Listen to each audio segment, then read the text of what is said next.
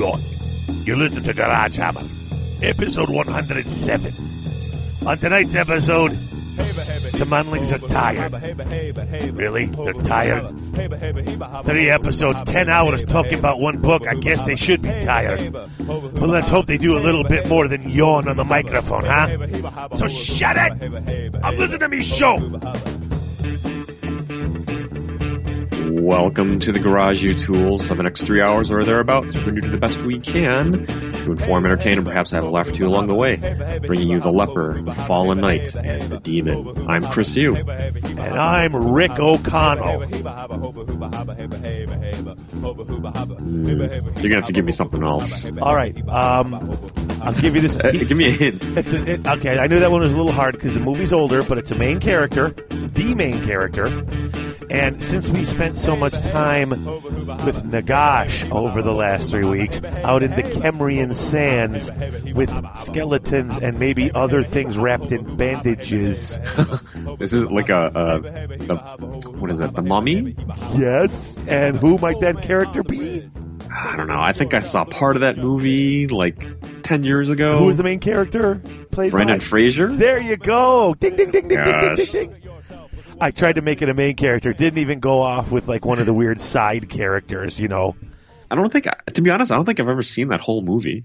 Oh, I saw it in the theater. I really kind of enjoyed it when it first came out. You know, it's it's it's it's a bunch of nonsense, but at the time Right, it was special effects galore. yeah. I mean, it was pretty cool for what it was. So Is, was that the one with Kelly Hu? Or is she in the Scorpion King or something like that? I, I didn't see the Scorpion King. That She's one, the really hot Asian girl that, that pretended to be like a like a Egyptian princess. oh, that could be Anck-su-namun. She would have been in. Uh, that was her from. Uh, that could have been her from the first movie. Okay, I, I do remember her. yeah, she's hard to forget. yeah. Anyway, Uh, we should probably thank our sponsors, though. yes, we should. Uh, thank you for our sponsors. Uh, Unique Gifts and Games, located in where? Grayslake, Illinois. Mierce Miniatures, and that's Uh, spelled M I E R C E. And apparently, according to Dan Heelan, we're mispronouncing it. I heard that. It should be pronounced Mercy. M- Mercy? Mercy Miniatures or Mercy? Mercy. I'm not certain. I will have to find out. Dude, if, okay, if, if, I, if we've been pronouncing it wrong for like a flipping year and they haven't said anything to us, I want to know why. it's like, Well, yeah, they haven't, and no one else has, has said anything. so- I know. But w- at the very least, we're spelling it, so you can There you go. You figure it out. You know how how you choose to pronounce it. Absolutely. Uh, we can't forget Mantic Games. uh, building bigger armies, which you and I both like bigger armies. We do bigger armies. And speaking of which, Battle Foam protecting your. Protecting your army. Ah, there it is. All right. Oh my goodness, goodness gracious! Lots So- been going on. yeah, you know when you take a month, uh, uh, you know, a month to cover one of these big books, and then you come back, it's like, oh look, lots of stuff happened.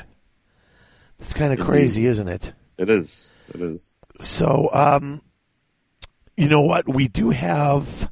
Well, we don't have any shout outs right now. Although I do want to give. A, I have a personal shout out I want to give out real quick to uh, Woody Conway. You know, drunk Woody from. He uh, sent me this thing. Uh, he's got a whole workout sort of program that he's setting. He's going to post it up on the Fit Hammer page. Uh, he Hmm. sent it to me ahead of time. Said, "Hey, listen, go ahead and get started." And then I fell and hurt my back. So um, Oh. I was starting it, and then I didn't start it. But now I'm, I'm hoping to go t- actually tomorrow morning and uh, get started on this. It's uh, lifting three days a week and just keep moving at least two other days, like just movement. You know, getting some. You know, not a lot, not necessarily heavy cardio, but at least walking around for a half hour Sure. a Range day. of motion, kind of burning different muscle groups. Exactly. I hear you. and then the plan is to go from there to uh, hopefully you uh, go from there to uh, four days a week doing the the lifting once you've gotten through it and gotten your body used to it so i am starting that and you know it's it's a really good thing and it's really nice because he uh, gives you the whole uh, you know The whole workout and it's great because he puts a little Q and A in there. He's like, "Well, what if I don't like doing this?" He's like, "You like being fat?" Like, kind of motivational uh, sidebars there. That's yeah, pretty good. dude, he's. I mean, he's just like straight up, no joke. Here we go. I'm telling you right now, this is how it is, and you can either do it or not. But Yeah. I'm giving you the the plan. Okay, well that's that's actually good. I might uh, need to get that from you because if if things work out, I could be joining you at that gym. I sure hope so because that would be uh, that would be awesome because I could use a spotter. Because I did ask him about that. I'm like, can I just use the? Uh...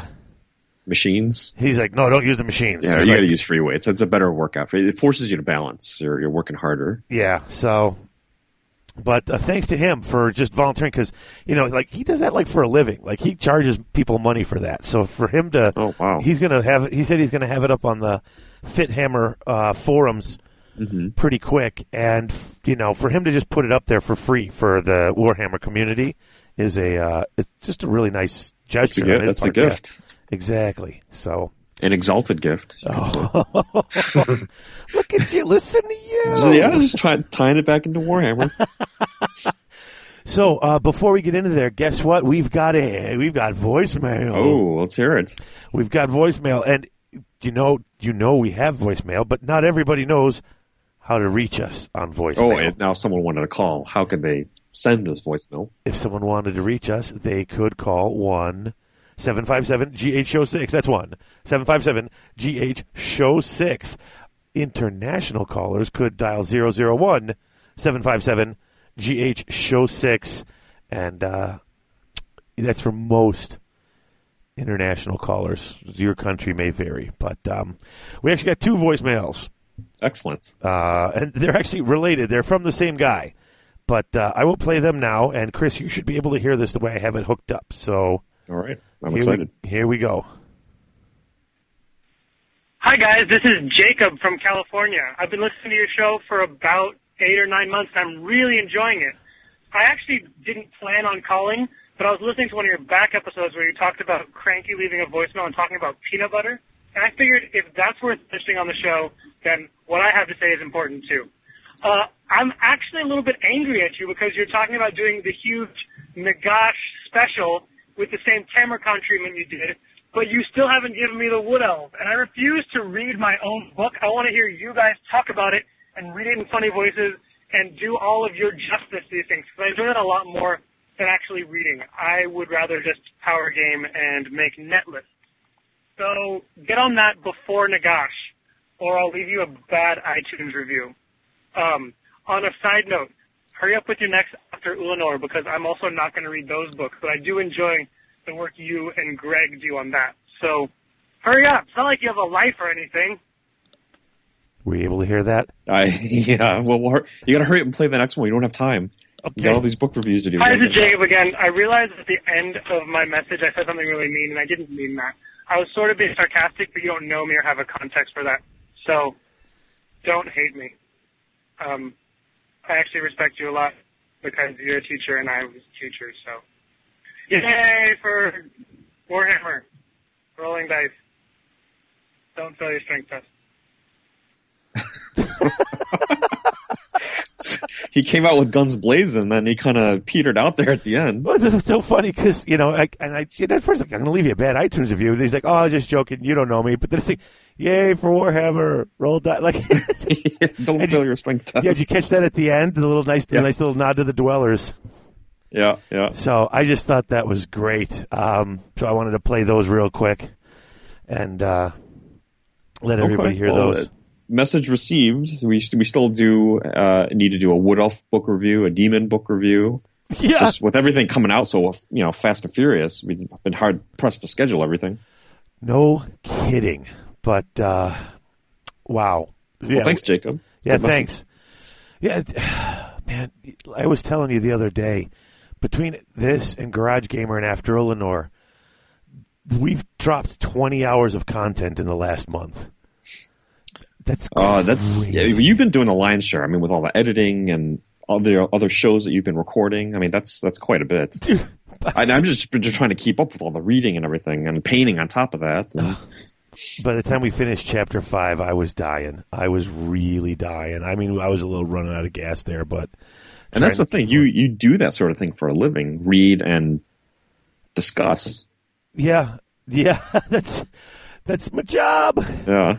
So, oh, and you know what? Thanks to all the listeners, by the way. I was just wanted to point this out. Uh, as of today, and this and this will change within the next couple of days.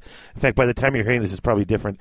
Uh, episode 105, which came out uh, a month ago on the day this is released, uh, is our fourth most downloaded show, like of all our shows ever. Oh, excellent. And it's really, I mean in by the time this comes out, it's probably the second most downloaded show. The most downloaded show was the Dark Elf episode with Ben Curry. Ah, okay. And it's about it's, but it's only about uh, that came out in, you know, April. Uh, wait, May of 2012. Mm-hmm. Uh, this show's been out for 30 days, and it's only about 800 downloads behind it. And there's a Mm, lot of wow. downloads there. Yeah, I'm I'm expecting that before episode 108 drops, that'll be the most downloaded show we've ever done. The part one of the Nagash review. So Maybe we should change our show tagline. to what? Don't read don't read the books, listen to Garage Hammer. Don't read the books. Let us read it for you. yeah. Uh, Audiobooks. Yeah, no kidding. But it was fun, and uh, you know Tomlin was great, and um, hopefully he'll come back on for Glotkin. Absolutely, yeah, yeah, that would be fun. Tomlin was great. Uh, thanks for Greg, thanks to Greg for stepping in and uh, filling in for me. That was a huge help. especially when he was sick. I mean, Yeah, I felt kind of bad. episode four we were all fine, or, or, or chapter four we were fine, but then he, when he came back and did the second half, like three four days later, it, he was he was dying. Yeah, he was a trooper. He muscled through that. So yeah, thank goodness. But um, all right, you know what? Let's take a break, and when we come back, we'll hit the news and rumors, which are brought to you by the Circuit City City Circus. Circuit. Okay.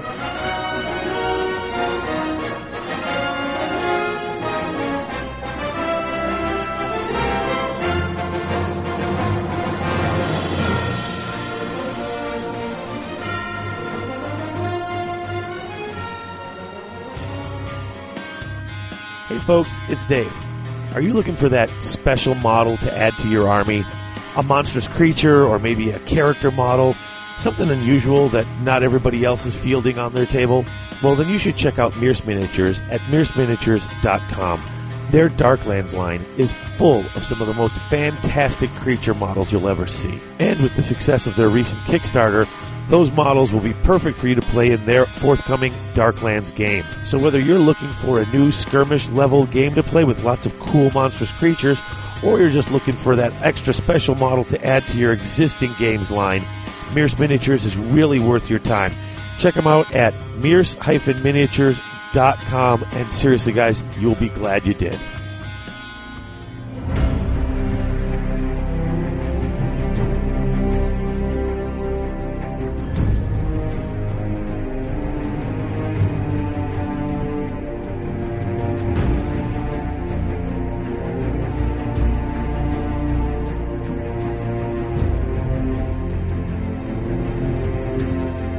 We're back. Talking some news and rumors. Yes, we are. And uh, there's been a lot going on. It's Sort of craziness here.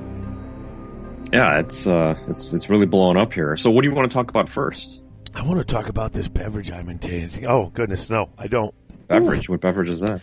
Oh, I'm uh, after three weeks of just stressful, horrible, horrendous weeks of life. Um, I'm not. I'm not going to the strike line tomorrow because it's our anniversary and we're going out. So I'm. Uh, I'm imbibing in adult beverages this evening. So Ooh.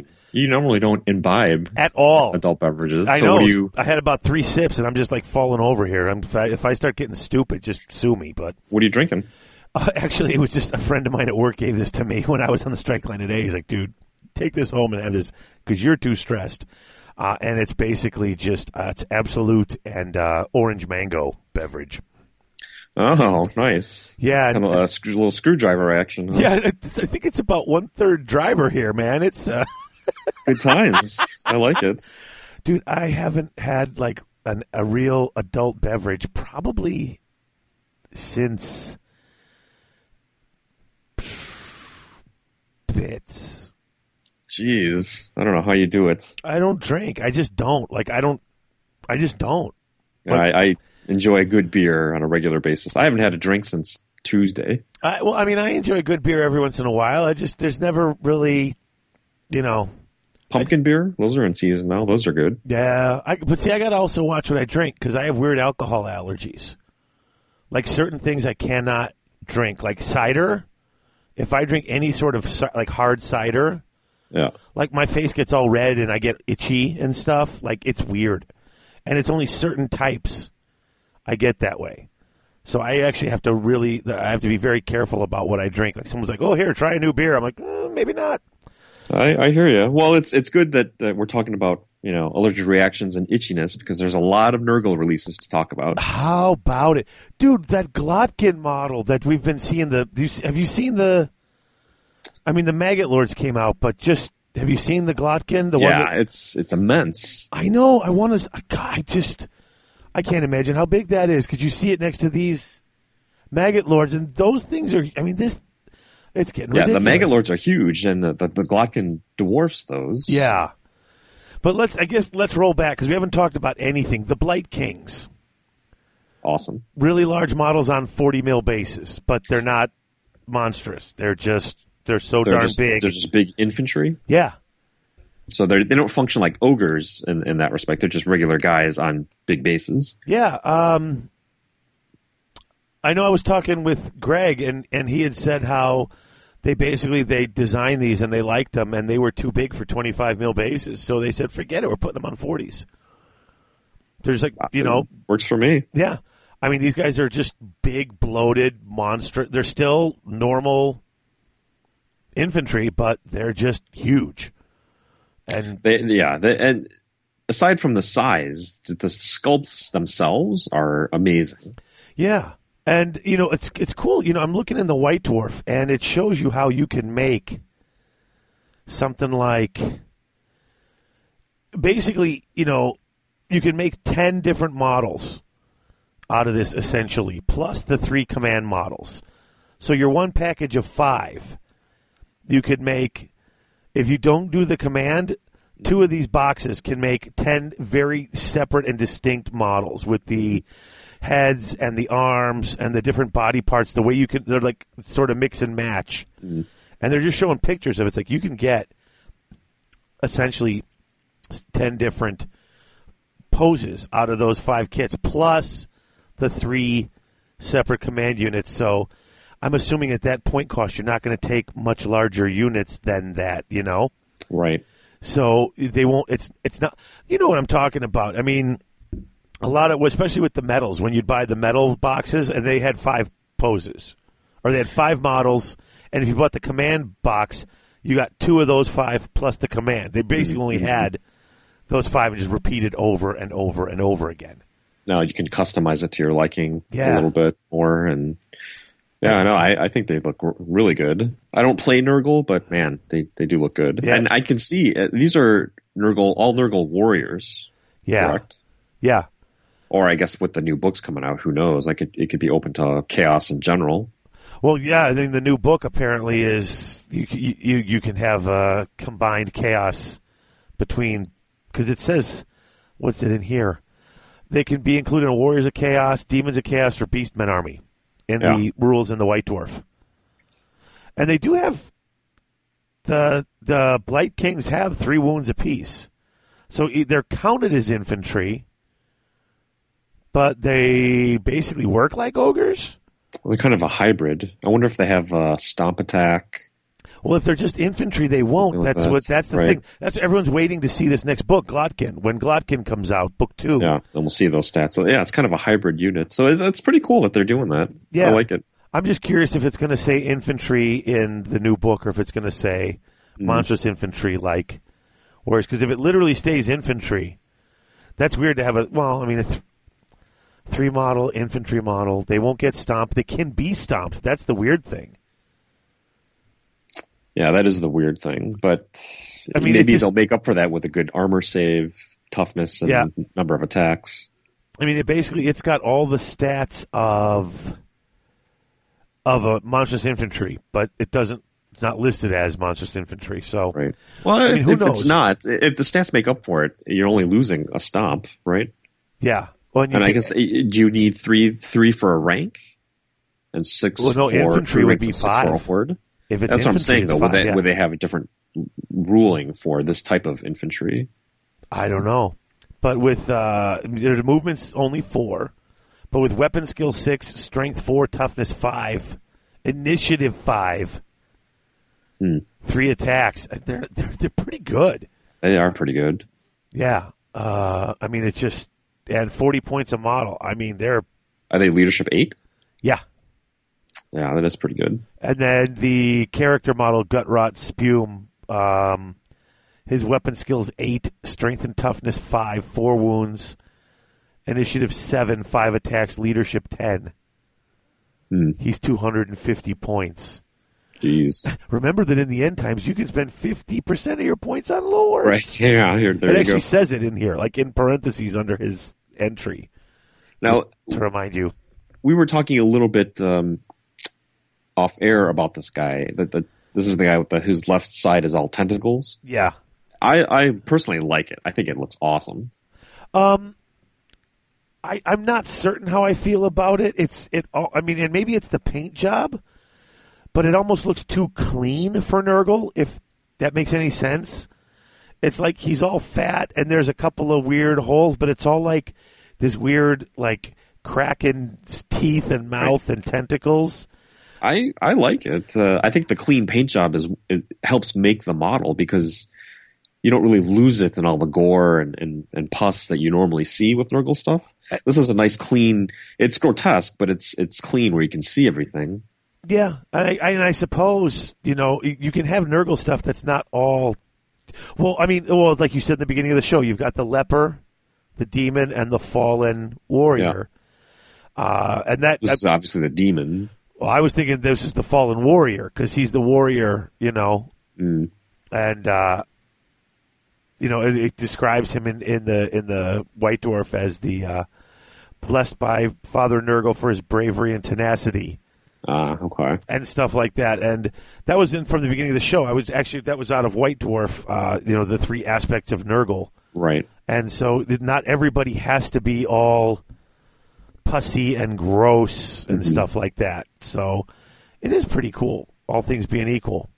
Um, but uh, like I said, hey, I'm a fanboy. I like all these models. I know everybody's already making their own custom conversions, but I look at these and I think, wow, these are pretty darn hot, just the way they are. Like, I yeah, I have to agree. They you know if you compare it, you know these and these other recent releases, if you compare these to the other miniature companies out there, the the big players, in my opinion, this stuff just blows that the competition out of the water. I mean, it's just it's oh just yeah, no competition. yeah, Like, it, they are expensive, granted, but you know I see where those dollars are going. yeah. It, it's it's a you it's a you get what you pay for type of issue here at this point. I mean. Yeah, they're what I mean. They're wind up. I think they wind up being what about ten bucks a model? Isn't it like fifty bucks for the box of those five? I think it's games? fifty five. Yeah. Oh, so even eleven bucks a mile. So it ain't cheap, but damn, like it's it's top notch. These things. So we are definitely in agreement there. And then we've got the next week they come out with all these maggot lords or Maggoth lords, Mhm. and these guys are going to be seventy six dollars each, and each of them are pretty cool. I mean, there's slight variations. There's enough of a variation though that they at least look a little different. I mean, they all have the big open round mouths with all sorts of teeth, which like there's not really a jaw there. That you know what I'm saying? It doesn't. It Right. doesn't look like two jaws. It's, it's a maw. Yeah. Um. it's like a sarlacc pit with Exa- appendages. Exactly. But uh, each of them is cool, and they each got their own little specialty. I mean, hmm Even the names are cool. yeah, Uh, Maggoth Lord, Morbidex, Twiceborn, Bloab, Rat Spawned, yeah, Orghotts Demon Spew. They're just fun to say. yeah. Oh yeah, yeah. Blue up rot spawn, and that's the one that's spitting there. That's got the uh, strength three, four in the center, twenty four inch uh, stone thrower. This the guy that's spitting out that big Uh huh. gross thing. The Morbidex twice born. Wait, yeah, Morbidex twice born. He's got uh, every model in in contact takes a hit, and stuff like that. And and Nurglings get regen around him, so they're trying to make Nurglings worth stuff, throwing out little Chaffee, and then Demon Spews got. Uh, He must have a breath weapon or something. Um, yeah, he's got a six-inch shooting attack, uh, strength floor, killing blow, poison attack, quick to fire. Huh, So- okay. Which is a weird. So it's just just one shot, but it's poison and killing blow. So hitting on six automatically wounds, wounding Hmm. on six kills. Hey, it's fluffy and it works. Yep. Yeah, it's, And, and again, the price on these doesn't bother me. Seventy six dollars for what is really a centerpiece model. Right, right. Um, and I mean they are. It is. Uh, it's a, it's considered a monster special character. So these are. I don't know if they're lords or heroes. Let's see. His points are towards lord allowances. So this is where you start seeing that. Uh, The up to fifty percent lords. Right now, in. we discussed that, and uh, that's I guess that's the next part of uh, news and rumors is GW put out FAQs. Yeah, this is a big one. These came out yesterday, as of this recording, Right. uh, and Twitter, Facebook, forums, all of it has just blown up. Yep. You know what's really funny now? Okay, let's let's skip the big one in the room, which is the fifty percent, and go to the other two minor ones. Mm. They updated, they they errated the Nagash book, and if you read the the Battle for Ruined Lahmia uh, scenario, uh, units cannot march through areas of rubble, so they felt the need to FAQ that. Oh, that was a, that was a big one. We couldn't play any games until we got that clarified. So. Well, you know, yeah. Whew, thanks for clarifying that. You can't march through the rubble. Uh, Wood Elves got um, their update. Uh, no amendments, no FAQs, but one errata. The Shroud of Despair. Change it to until the start of the caster's next magic phase. The targets cannot benefit from hold your ground or inspiring presence. And so I'm not even 100% certain what the Shroud of Despair did in the first place that that Oh, are you kidding? That's that's uh, it's like up there with the Crown of Command and the old Power Scroll. Game breaking. I'm just kidding. I have no idea either. It's- okay, it's the lore of dark magic. It's uh let's see, a hex targets all units within 12 inches. It said hold the line or inspiring presence. It's actually hold your ground. oh, I see. Okay. So that was literally a typo. So Right. because hold the line is the uh, It's the Empire. empire thing, but it's it's the hold your ground. It's the uh, so basically you don't get the benefit of your BSB or your general. right. All right, so that's fixed. No other questions about wood elves though. None. Or, or never mind the other books that uh, have been released that have no FAQ. No questions on dwarfs. No questions on dark elves. Dark elves. No questions about lizard men. Mm. But, you know, hey, they're clear. Those were those are some tight rules. Perfect. I guess that's a succession of perfect books. Yeah, yeah, because you know, hey, the answers are obvious. Just because you don't get it, I Right. can't. Yeah, I can't help that that you don't know how to read these rules the way the writers intended. Right, right. That's that's a little annoying, and there's some people who are really pissed. well, I can understand that. I mean, you- Dude, seriously, you know that these guys that work there at least are, I mean, it's not like when you work for GW, you just aren't allowed to look at forums. You have no idea what's going on in the Warhammer community. They know these questions are out there. It's like, damn, answer the questions. Well, the other thing is, you know, people theorize that they added this in to facilitate the sales of these new Maggoth Lords, these new characters, because they, they want you to buy, you know, these these character models so you can fill up your fifty percent allowance that you're now allowed. That's and I think that's Yep. part of the reason why some people are frustrated. Is you look, you could have addressed all these FAQs and all these other books to make the game better, but no, you added you FAQ'd this thing to fac- facilitate sales. Right. And that's And- fine. I get it. They're a business. I don't mind that. Um, Well, so that's th- that's the rules, do. So now, basically, the uh, the BRB was updated. So now it's fifty percent lords, fifty percent heroes, and the lore of undeath is available to any wizard. So that's straight up, full on. So all I gotta say, I was surprised. I was certain that that was not. For, That's not going to happen. Yeah, I totally agree. It was not any sort of happening event in my mind at all that this would happen. People were on on the forums screaming and yelling at each other, and I was sitting back and laughing at all of it. And um, I was just I was certain. I'm like, there's no way. There's no way because why? I mean, why would you do that for the whole game system? This is one chunk of time in the Warhammer universe. Mm-hmm. Um, you know, people are saying now now ninth is definitely going to be. I got it. Okay, I'm just throwing it out there. Nobody knows what's got. Nobody knows what's in ninth. To sit there and say this is what ninth is going to be.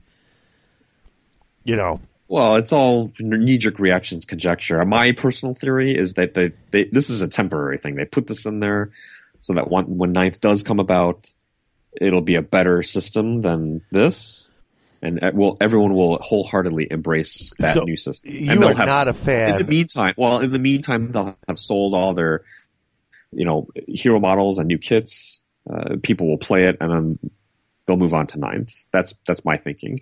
Am I a fan of it? Um, I don't know. Um, I personally don't care. I got to be honest with you. Um, I don't know if it's a good rule or a bad rule. Uh, I've been writing up, just coming to you know, just doing a couple of lists while I was sitting around on this on the line this afternoon. Pulled up my books, and um, for my dwarfs and my VC, I really didn't use that many more. I used about four to five percent more in my slots for my lists. Um, I just found making a list of all characters became really I, I didn't have much. I didn't have. There wasn't enough in my list. Like it was like I, I, I couldn't see that doing well. You know. So so you wouldn't. Uh, the reason I am not I'm, I'm non-committal as of yet is because gameplay wise, I guess it could be fun if you're running a bunch of super power super powerful characters and they're just mopping up. That could be fun, but the reason that I hesitate is because the reason I love this game is the rank and file, the units, the big battle line, and orchestrating combats. Me too. Um, and I think that and if that goes away, I think that takes away from the game as we know it. Because seriously, even in a twenty four hundred, I mean, on a twenty four hundred point list, those Maggoth Lords, I think six twenty five a piece. You still couldn't take two of them. Mm. That'd still go over your fifty percent. And quite frankly, I don't know that I want to play a game that's three giant guys like that, and then a couple of units like some fast cav units or something. Right. You know, um, it, I mean, it's it's once you get down, even though they're really big monster, you know. I mean, I suppose you could play a game here, Chris. You get two Maggoth Lords and some Nurgle guys. I'll have two more Tarks and some zombies. Let's go. But it seems like Warmachine. Mm, yeah, that's that's a discussion for another episode. I feel I, that that's I have opinions on that, but we could talk about that uh, later. Right. Uh, like I said, I'm I'm just I'm waiting to see what happens. So for me personally, this this percentage change, and it's just me, and I mean I'm not saying I have no idea how the whole scene's going to go. I mean you, you I mean you've seen on Twitter they're already talking in England. You know these guys are like, I don't think we should just change the percentages back. That's changing the game too much. But we should probably just ban duplicate lord types. You know. And do, yeah, that's not a bad solution. I, I, think that would help. Well, I think that's what everybody's fear is. Oh, I'm going to take two demon princes, and you know, they'll well, no, you can only take one. Oh, well, mm, I think I think you have to let things play out. Let let let people yeah. play the games if they want to do double demon prince or whatever. Let let them have you know give yeah. them that that window, however uh, you know six months, a year, whatever it is, and well, and you know, and then adjust. I listen. To, you know, I listen to uh, 40k podcast as well because I do like 40k, even though I don't play it. And um, you listen to the independent characters, and they constantly talk about how you need to have a conversation before you play with 40k now because they have unbound yeah, armies, unbound yeah, armies, there's so stuff. many different ways to build an so army. So it's like now. just make sure you know what you're coming to the table. So outside of tournaments, I I, see, I don't see any problem with this outside of the tournament scene because if you and I are getting together to play, we're already saying, "Hey, what do you want to take?" You know. Right. So just a quick conversation between you and I, but uh, yeah. tournament is different though. And and the, and that's up to the tos. And once again, you vote with your dollar. Mm-hmm. Hey, I'm allowing fifty percent, no limitations. Take as filthy and hardcore as a list as you want. In fact, I'm giving bonus points to the armies that have the fewest models. Okay, well, I, am not going. You know, I mean, I don't expect anyone Right. to do that, but you know well, what I I'm think saying. th- the fear is though, yeah, you vote with your dollar, but then you know the the tournament and the scene that we've embraced. What if it changes, or if it it becomes depleted because people lose interest, they go somewhere else? Uh, that's what I fear Well, and is would happen. I hope it doesn't. I hope it doesn't either. And there's always the chance of that happening. But my guess is if you're the TO and you've been running tournaments for a couple of years and you've got your tournament and you're sort of established and you embrace all these rules and suddenly nobody comes to your tournament, I'm guessing the next time you run that tournament, you're changing the rules. Because let's face it, TOs want to have successful tournaments.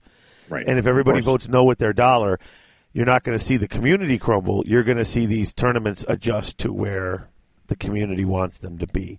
I'm like I said, dude. I'm happy just to play at this. you know, hey, I got a game in. I'm I'm good. Yeah, yeah, I hear So- you. I, I've way too much invested in this hobby and game to just Yeah, I mean, Yeah, I, walk I, away. I, and I have faith in the community. I don't think it's going to fail. I don't think it's going to get ridiculous and get stupid. Um, just because I don't think I don't think that's what people want. And quite frankly, we've invested so much in these hordes and all of our big yeah, units. steadfast and ranks and Yeah, we've invested so much into this. Do you really? Well, geez, I want to go start going to tournaments where I only bring twelve models. Well, what am I doing with all these models I painted and spent all this time on? Mhm. Who wants to put those in the bag and leave them in the closet? You know? Yeah, and and you know those steadfast rules and and all that that's still there. So Yeah. Which and that's the other thing. Let's face it. Uh, your your one giant character monster rider thing.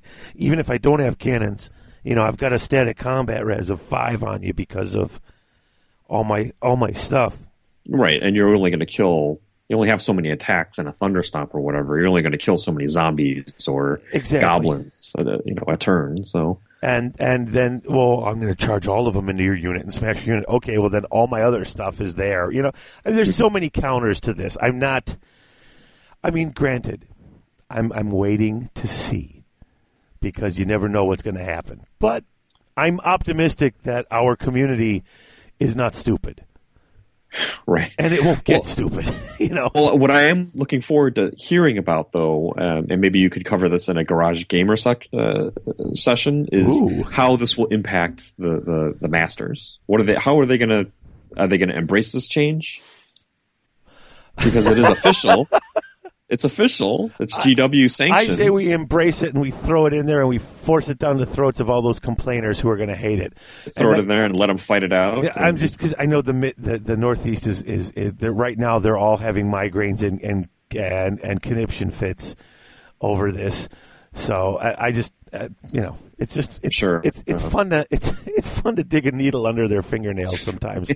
so yeah. Well, I think Jerry has Jerry and the committee has their work cut out for them in terms of, and I wonder like what the ETC will do. well, well they're going they with embrace- well I know right now at least the uh, Masters they go with Swedish comp and Swedish comp doesn't really allow for that. So I don't I, I don't think at least this year you're going to see 50% rule jumping in there because they're going with that Swedish comp Like, which yeah. hasn't adjusted Yeah. for it. The thing is, Swedish comp though was very, it was very much closer to the game straight out of the book because it, it, it didn't change how you could build things. It scored you on on how you Well, could yeah, build Swedish comp does it, but then you go to the the 5,000 page you know FAQ where they went and changed every damn rule in the book and made infinite. Uh, that's a again. that's a different argument though. But at its core, this new Lord's fifty percent thing is just a massive, massive variable that you just can't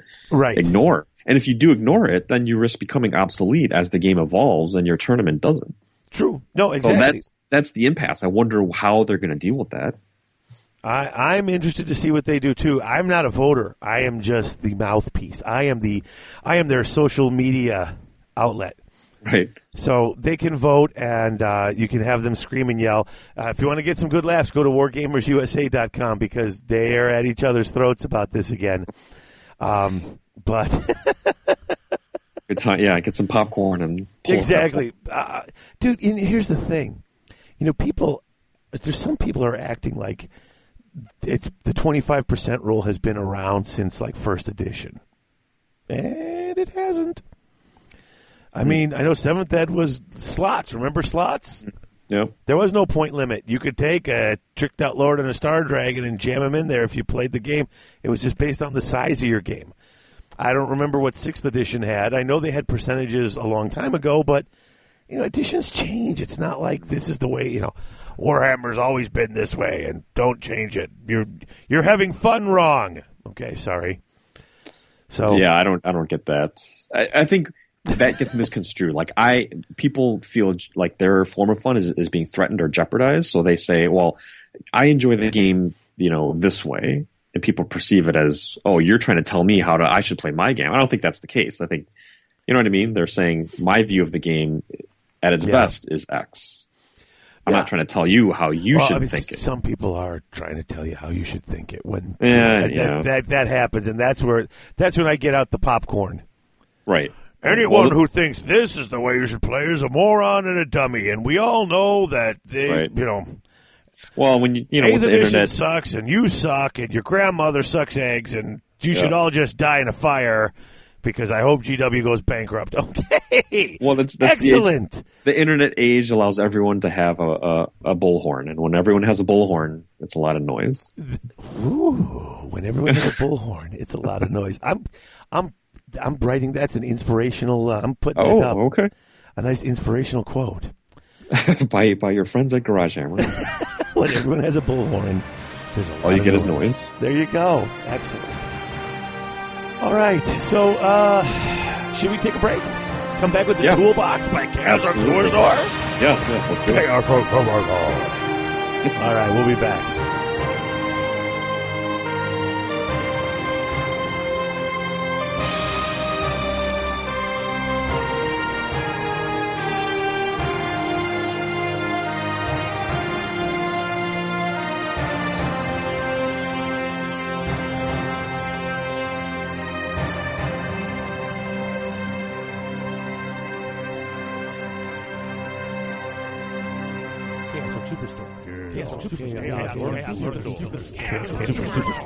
Right, folks. Chaos Orc Superstore, your one-stop shop for all your hobby gaming needs. They've not only got current and classic GW releases, Chessex dice, and Vallejo paints, but now they're also carrying Mantic, Infinity, Flames of War, Privateer Press, Soda Pop, Dark Age, and other assorted board and miniature-based games. They usually ship within 24 hours, and the model in the picture is the model they ship to you because at Chaos Orc Superstore, what you see is what you get. Chaos Orc Superstore. Chaos Orc Superstore.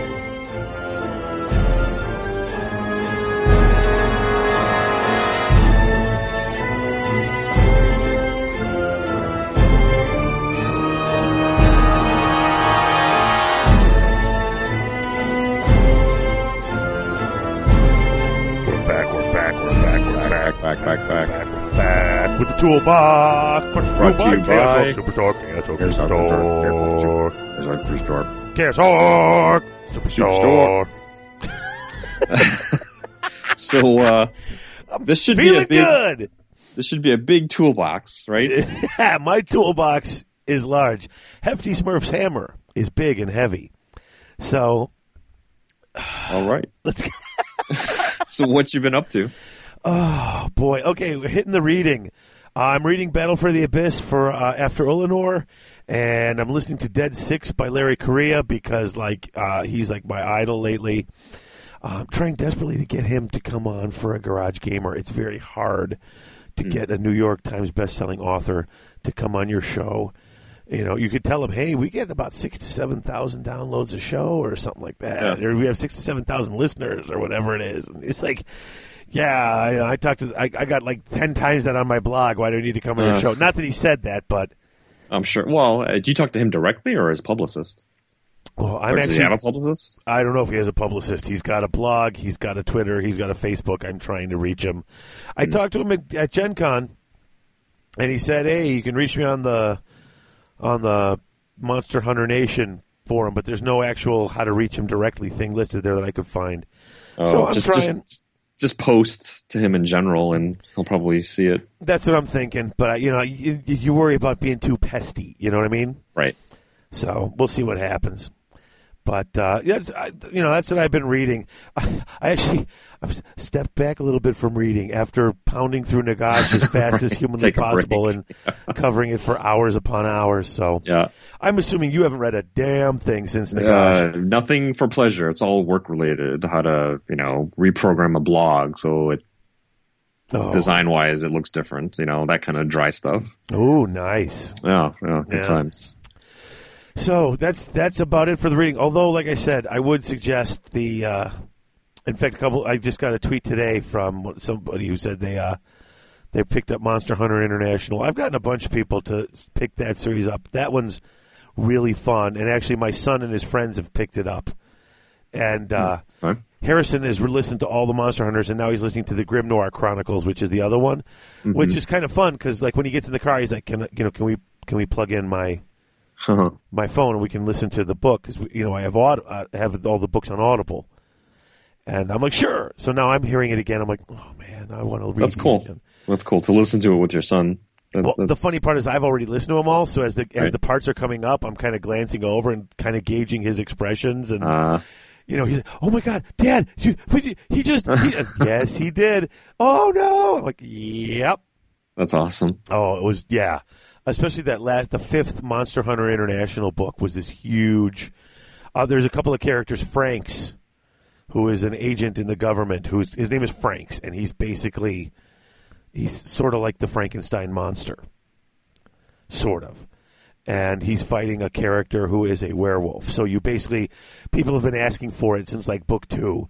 The square off between Frankenstein versus the Wolfman, and this ridiculously huge battle where they're like you know hitting each other with grand pianos and refrigerators and stuff, and just like Oh.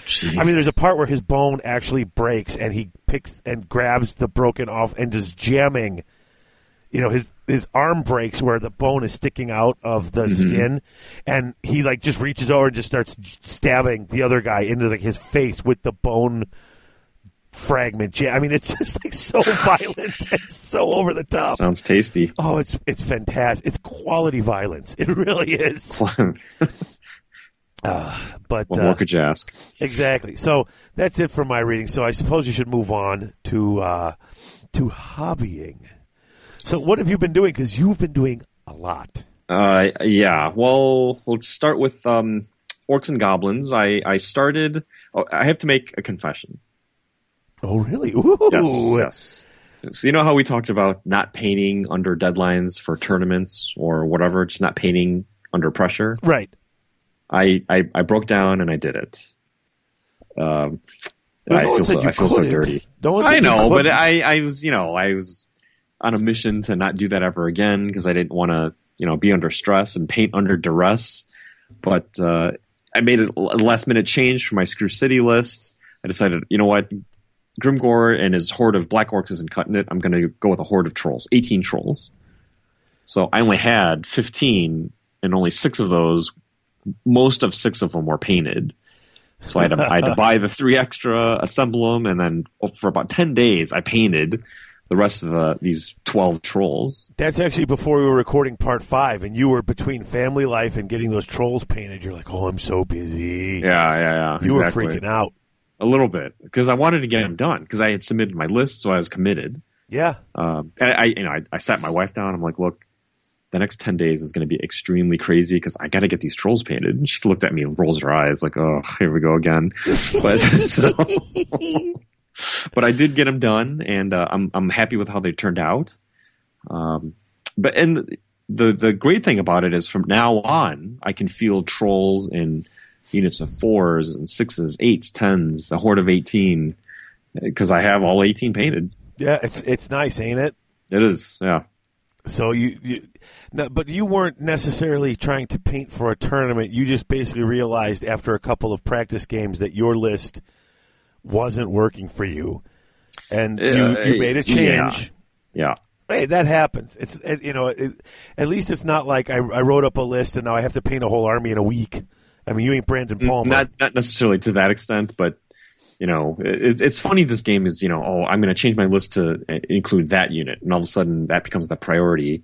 You Yep. got to get it painted and on the table. It's it's funny how this we're kind of a slave to our hobby in that respect. Oh, definitely.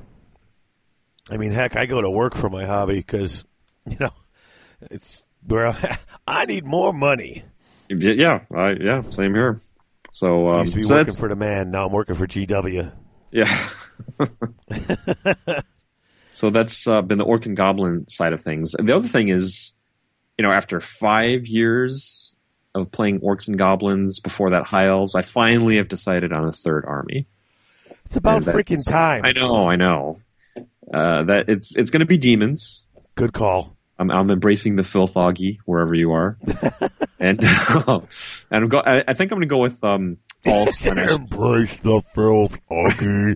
that was the that was the uh, bad dice commercial, right? Exactly. Nice. Okay.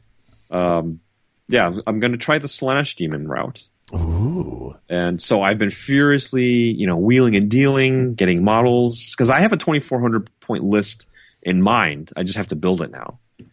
So How many uh, magic users you got in that list? uh, it will have two. It'll have a Keeper of Secrets who will be a level four, and then one Herald who will be a level one. Okay, so you're gonna wind up with both of those stupid spells where you get the random movement and annoy the crap out of me. Uh, possibly. If I go with um, the Lore of Slaanesh, which I like, and I'm leaning towards, then yes, I, I it's, could. it's a good lore. I It mean, is. and it just irritates the crap out of your opponent too. Yeah, controlling the other person's movement by d6 random movement. I mean, that's huge. They can't.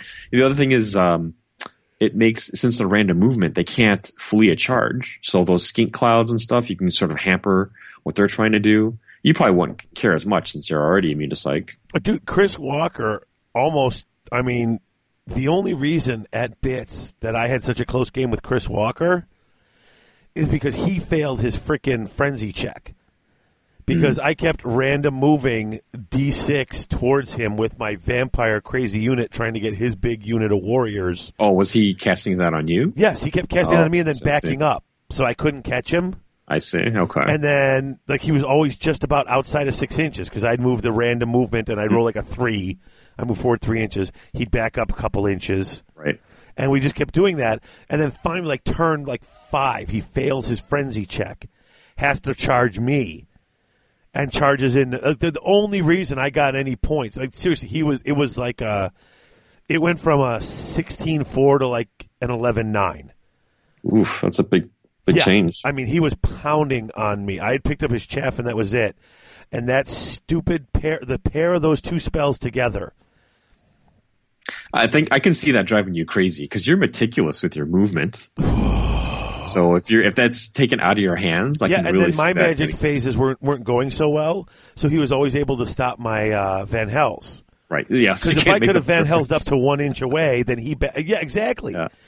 Uh, and it, it's crazy. And the thing is, and this, you know, I am not one to generally complain about GW's rules because I like the game in general. But basically putting two almost identical spells into the same lore. You know, one gives you random movement d6 and one gives you random movement D- d6 plus it may do wounds. It's still two random movements d6. It's Right. crippling if your opponent gets both of those spells. Mm-hmm. You've got to pick one to stop, and the other one could get through. Exactly. I mean, it's Yeah. it's so annoying. Did, Of course, the, Slaanesh the other thing. annoying. Well, that's that's yeah. You're going to get a lot of annoying. Slaanesh is annoying, and so is Sigvald. I'm sorry. Mm. The, mm, the dimensional cascade guys. I'm going to slap Aiden because That's such a he great. gave a voice to Bumper. Sigvald that I never. the weird effeminate German. Oh, I'm Sigvald. Too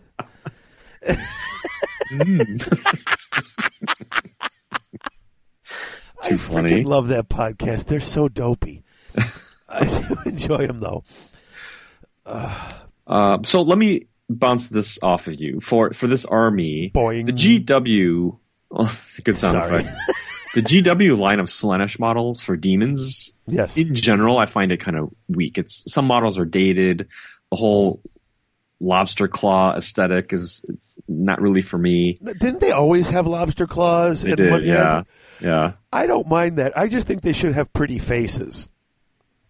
I mean, that's Yeah, but personally. I mean, I mean, granted, you know, they're supposed to give off that, and I remember reading about them in the fluff, and in they showed up in uh, uh, Gotrek and Felix novel, and it's like they give off that soporific musk, and it makes men sort of like oh, like you know, Yeah, it's they're like, supposed to be like alluring. well, it's like a pheromones. They give off these pheromones that drive men crazy and sort of slow, but they should look pretty. Like you can have the weird lobster claw and the weird messed up body, but Mm. you got that pretty face and the musk, and the guys are just like oh, like oh. Right, right. And They look almost alien. You know, they have like the, the big black eyes and Yeah. claws. Yeah, it's so they, they weren't working for me. So instead, I'm going to use, um, and you know, I've talked about this the the dark elf sisters of slaughter, the one with the golden masks that you never see because everyone uses them as witch elves instead. right. I'll, I'm going to use those as my demonettes because those are great looking models.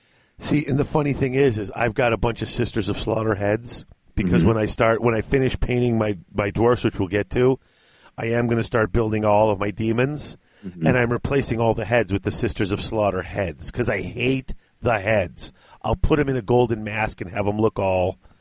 Even if you paint those Right. masks like like they were normal faces, it would be better than the demonette heads. Uh, the, yeah, the, the demon head. I guess this is where you and I differ. The the heads I'm okay with. It's the claws that drive me crazy. See, I'm the opposite. I don't mind the claws. Oh. I, I just I, I hate the heads. Wow.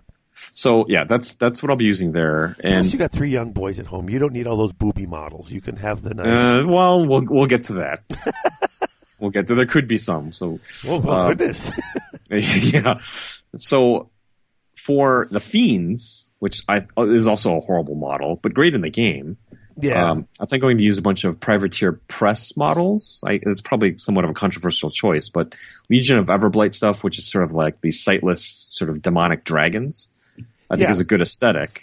yeah. Everblight in uh, Warmachine is, is one of the dragons, and so yeah, his whole legion is yeah, Yeah, dragon so I, spawn and stuff. yeah, yeah. I think that could work well for the fiends. So I'm collecting a bunch of those um, for for those. Hey, it works for me, man. I think it's a great idea.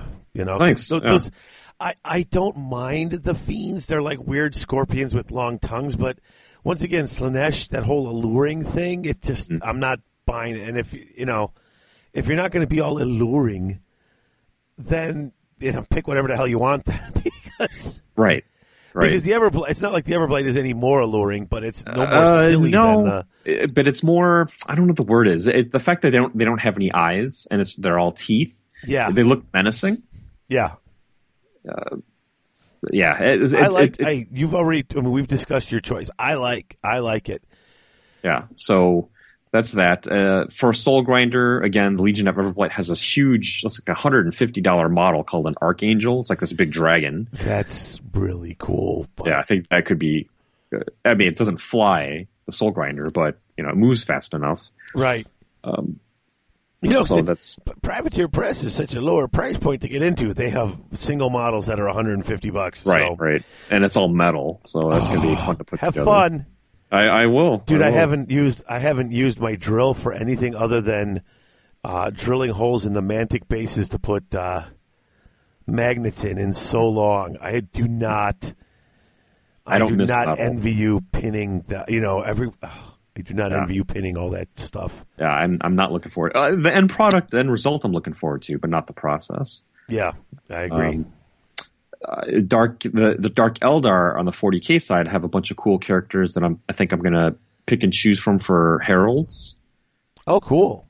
and then the uh, the Seekers, the fast cav option. You, we've talked you, about this. what are you before. looking at on the Dark Elves for the for the heralds? Uh, I'll have to pull that up. I have a spreadsheet.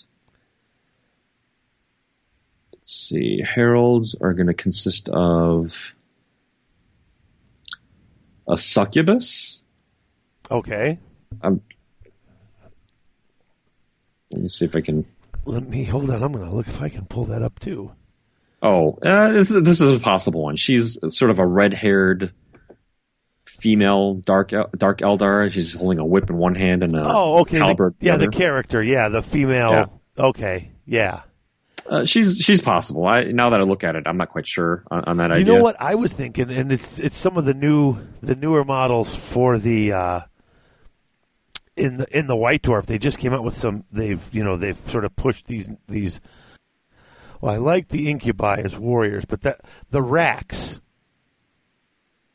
Oh yeah, those guys are cool too. Well, you know they've got all that bizarre stuff, and if you can sort of trim off the actual weapon parts, just the you know, the weird leathered out, you know, bottom Mhm. halves, and then the just Kind of the S and M sort of look. yeah, with all the weird muscular crap on the. T- I mean, it totally looks like it could, this could totally be Slaanesh stuff. Mhm. Well, I mean, heck, the Dark Eldar birth or the Eldar birthed the Slaanesh, and the Dark Eldar have sort of embraced it. So hmm Right. you know, anything that you find from from their line would would work. You know, I just You just have to be careful because it does look uh, borderline steampunk sci-fi, you know, kind of gothic sci-fi.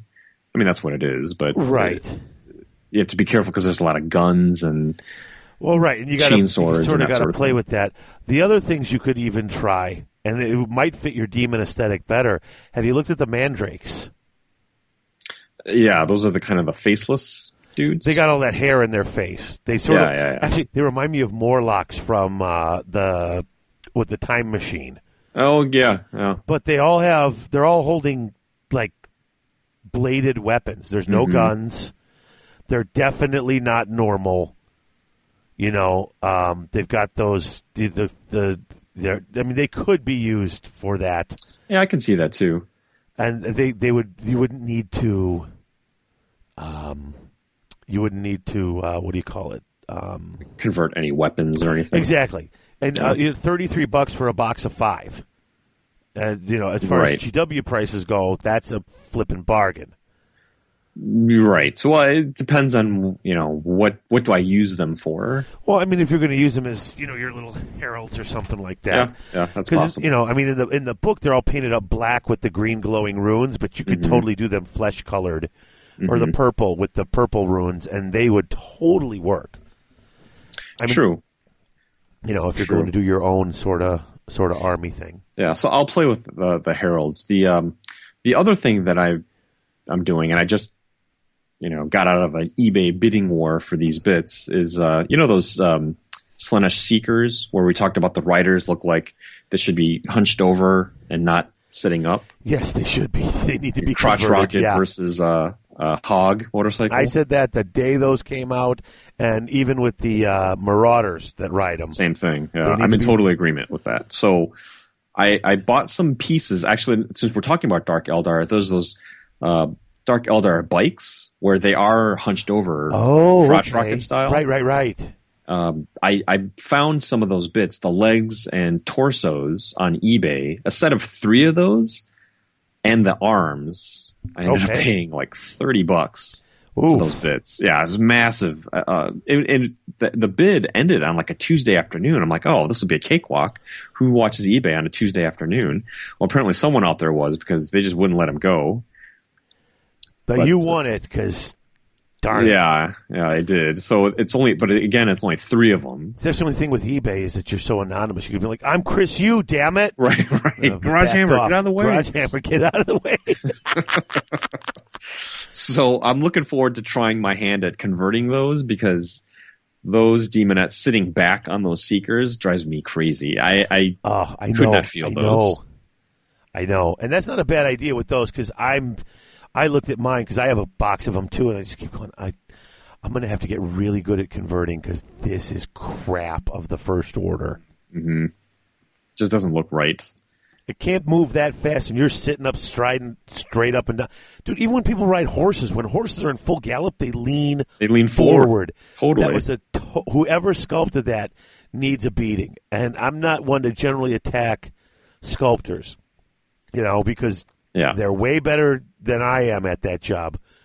But that was a huge honking mistake. It- mean, yeah, it was. It was. They did the same thing on the uh, the warlocks. They're all hunched over too. For for the uh, the dark elves. yeah, they're hun- they are hunched forward, or not. yeah, yeah they are. They Yeah. are. So you know they, they it can be done.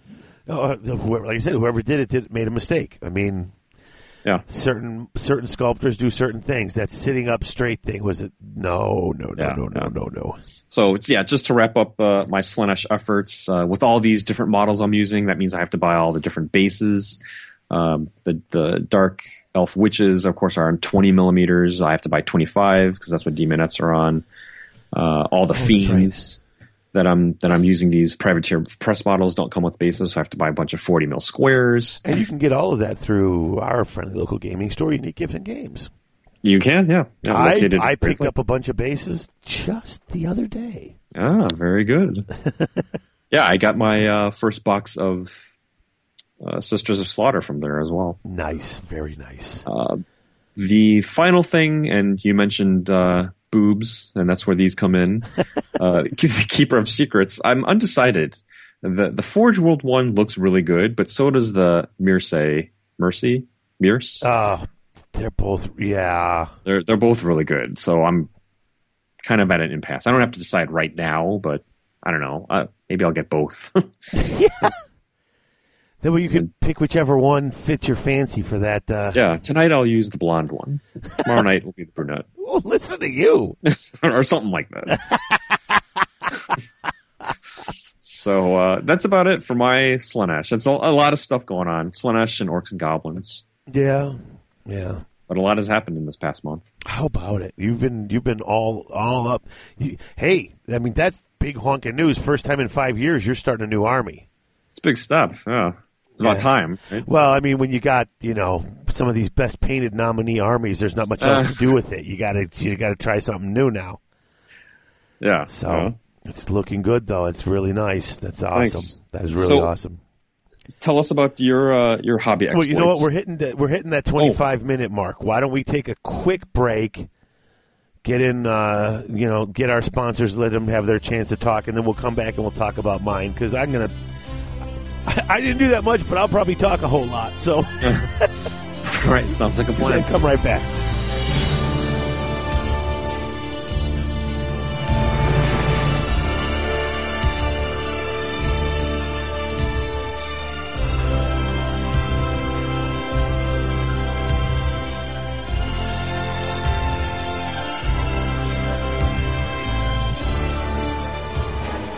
Unique Gifts and Games in Grayslake, Illinois is the one-stop shop for all your gaming needs. They carry anything your favorite gamer may want. Board games, collectible card games, miniature-based games, and all your hobby gaming supplies are there, as well as books, charms, incense, crystals, and other unique gifts. UGG has it all. Come into the store and ask about their frequent buyers program, or check out their gaming and events calendars in store or online. From Tuesday night Warmachine and Thursday Board Game Night to Friday Night Magic, there's always something going on at Unique Gifts and Games in Grayslake. Check them out on the web at uniquegg.com.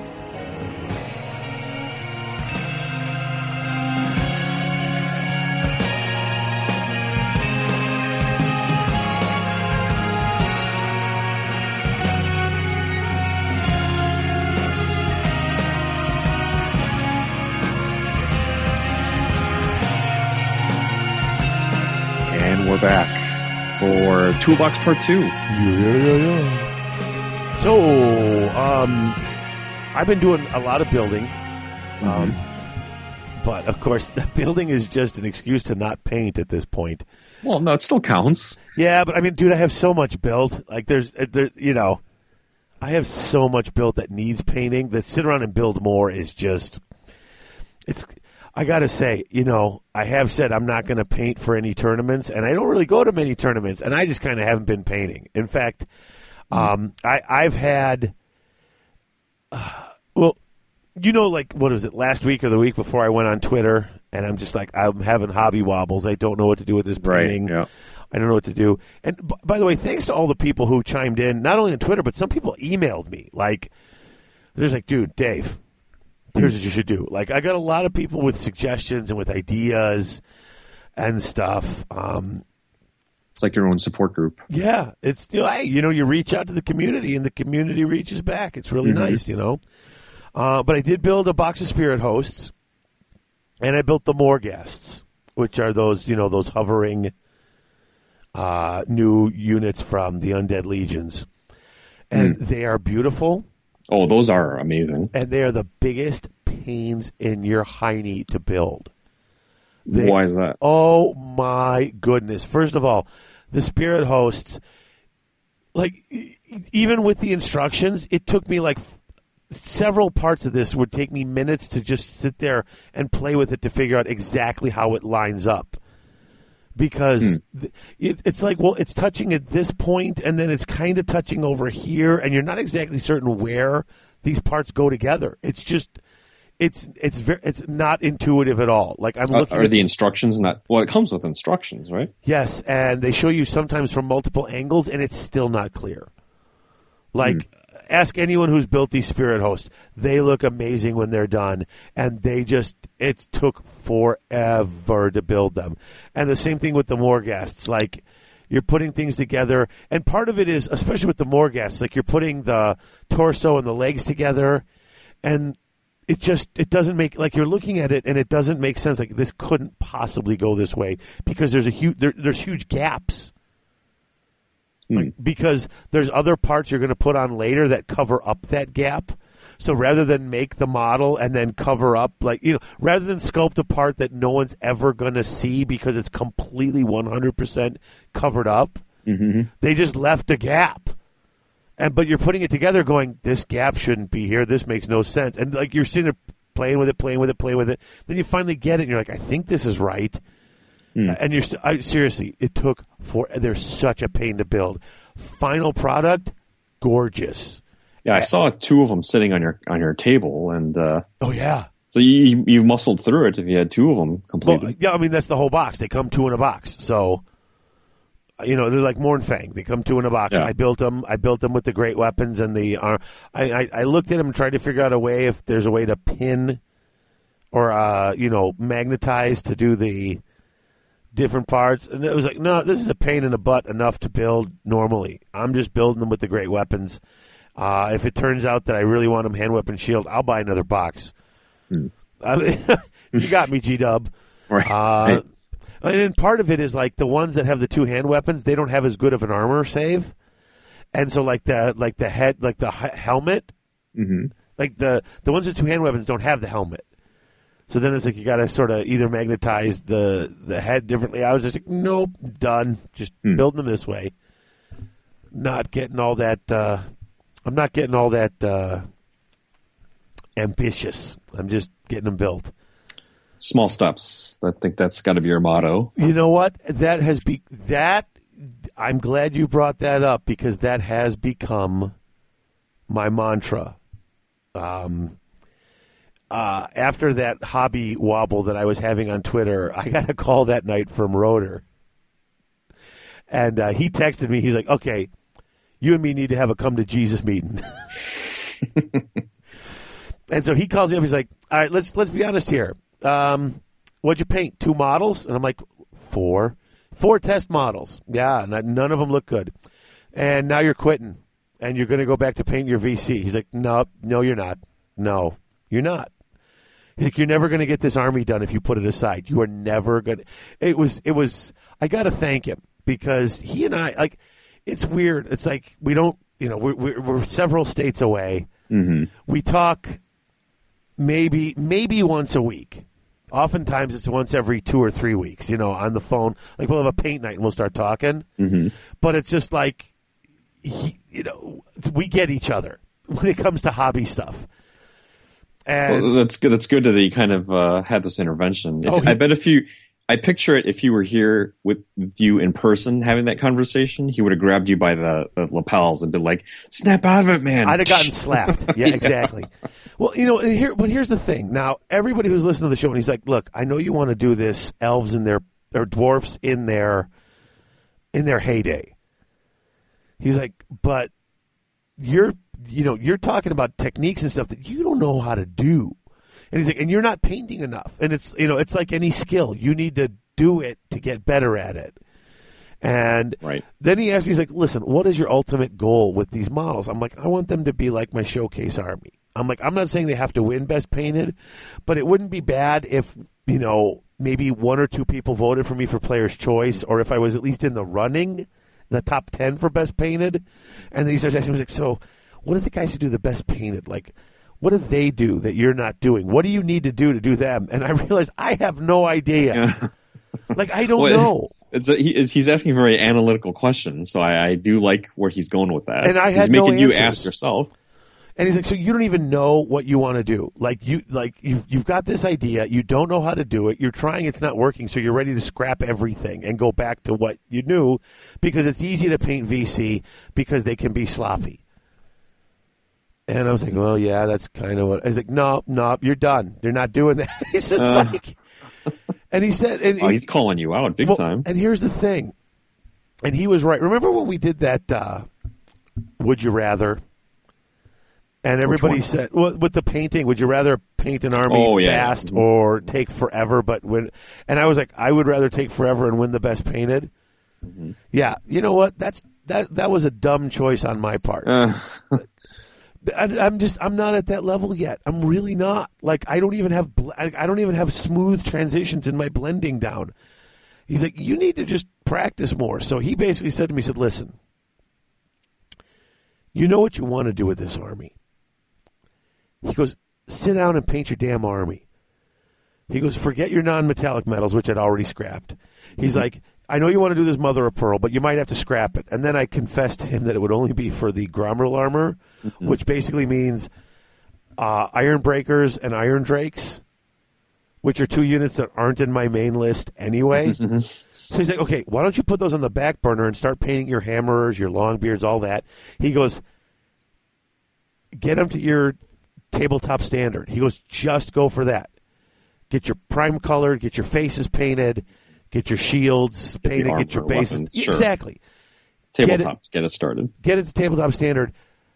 Plow through that army. Then, if you want to go back and start trying out fancy techniques, you can always. It was kind of like the last Skull Bros episode, where you can go Yeah, yeah, back yeah. and touch Mhm. up your models. He's like, uh, you know, he's not saying go through it and just do a sloppy, quick job. You know, Right. do a good job, but do a do a good enough job where you can get these models on the table and bring them to a tournament. Because right now, I have four armies. I have three built and one half built. I've got wood elves, VC, dwarves, and I've got some demons built. And Only your dwarf or your VC are tournament yeah, legal, right? they're the only ones that are tournament ready. Uh, the dwarves were until I sold all the old ones to buy the new ones. Mm. So I have one. He's like, you, you know, you have one army to play, and you know you want to play your dwarves. I'm like, yes, I do. Hmm. So get them to tournament ready. Then start worrying about. You can always go back and make them better. He goes, so just be careful and do get them to basic. And I was like, that's you know, I mean, it was just a really good. It was really good advice. It was the advice I needed. Yeah, that that is actually really good advice. So is that the approach then that you're taking? Yes, in fact, I've uh, I built. I've I've almost built every dwarf model I own. I've still got about thirty. Uh, I got thirty uh, long beards to build. I got another box that can either be iron drakes or iron breakers that's sitting off on the side, and I got my gyrocopters to build. Now, I started building one of the gyrocopters, but it's one of those things that you have to do, and this is another tangent, and I apologize. Uh, it's That, that's the one where you have to build it in modules, Yes, right? To- in order to paint it. Yes, it's got to be partial assembly and then painting. Um, and I was, and I'm not good at that. Like that's not. I I just Well, wait, why not? Because you do that. Uh, you've done that before, haven't you? no Like with your uh, Terrorgeist? no. Oh, really? The only part of the Terrorgeist I painted before I put it in was that part that's inside the rib cage. I, well, that I- counts. Uh, Well, yeah, Again, I mean- but you're building it in smaller modules. If you just think of each module as its own model, I don't see why that would be hard. It's it's not so much hard. It's just I don't. I just. I, I like having a whole model built. It's just like I, I'm I'm not used to building it and building separate parts and then painting them and then putting them together. It's just it's it seems counterintuitive to me. I like building my models. You know what I mean?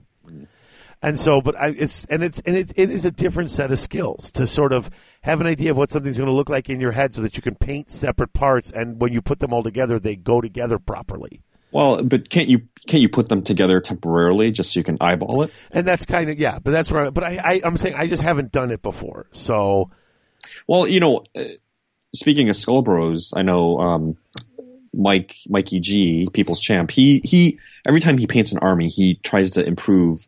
You know, incrementally, do one thing different. Whether it's you know this army is going to be better at freehand or uh, gradations or whatever. I think that's the approach that you should take. What's the one really good thing that you want to improve upon and, and focus on that? And that's what I'm doing with this. In fact, with this, I'm gonna. I've got two things I'm trying to work on. I'm, I'm, I'm always trying to improve my banners. Um, and then I, I've been making these custom bases, and I'm like, you know what? I'm already making this so much more difficult by casting my own bases. So let's, if I can get the bases to look decent and then get them to a basic table standard, I think I can get some decent points with that. You know, Okay. and uh, so I'm, I'm, I'm I've got the gyrocopter partially built and segments of it painted. Um, I've got bases being I've cranked out more bases. I've almost got enough for my entire horde of of, of hammerers.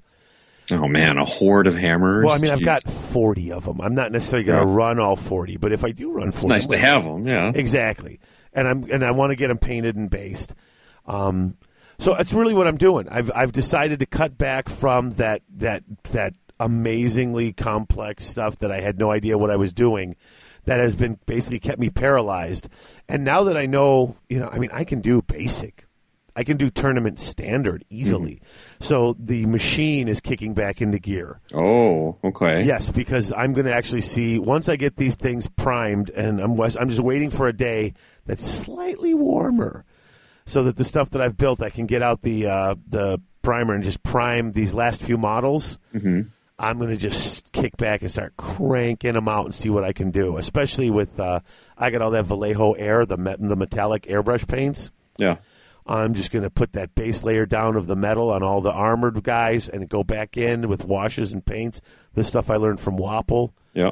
Uh, dude, I'm just I'm going to crank this army out. I'm see, Nice. I'm going to see how quick I can just crank it out to a good standard, Right. but get it cranked out and get it looking right.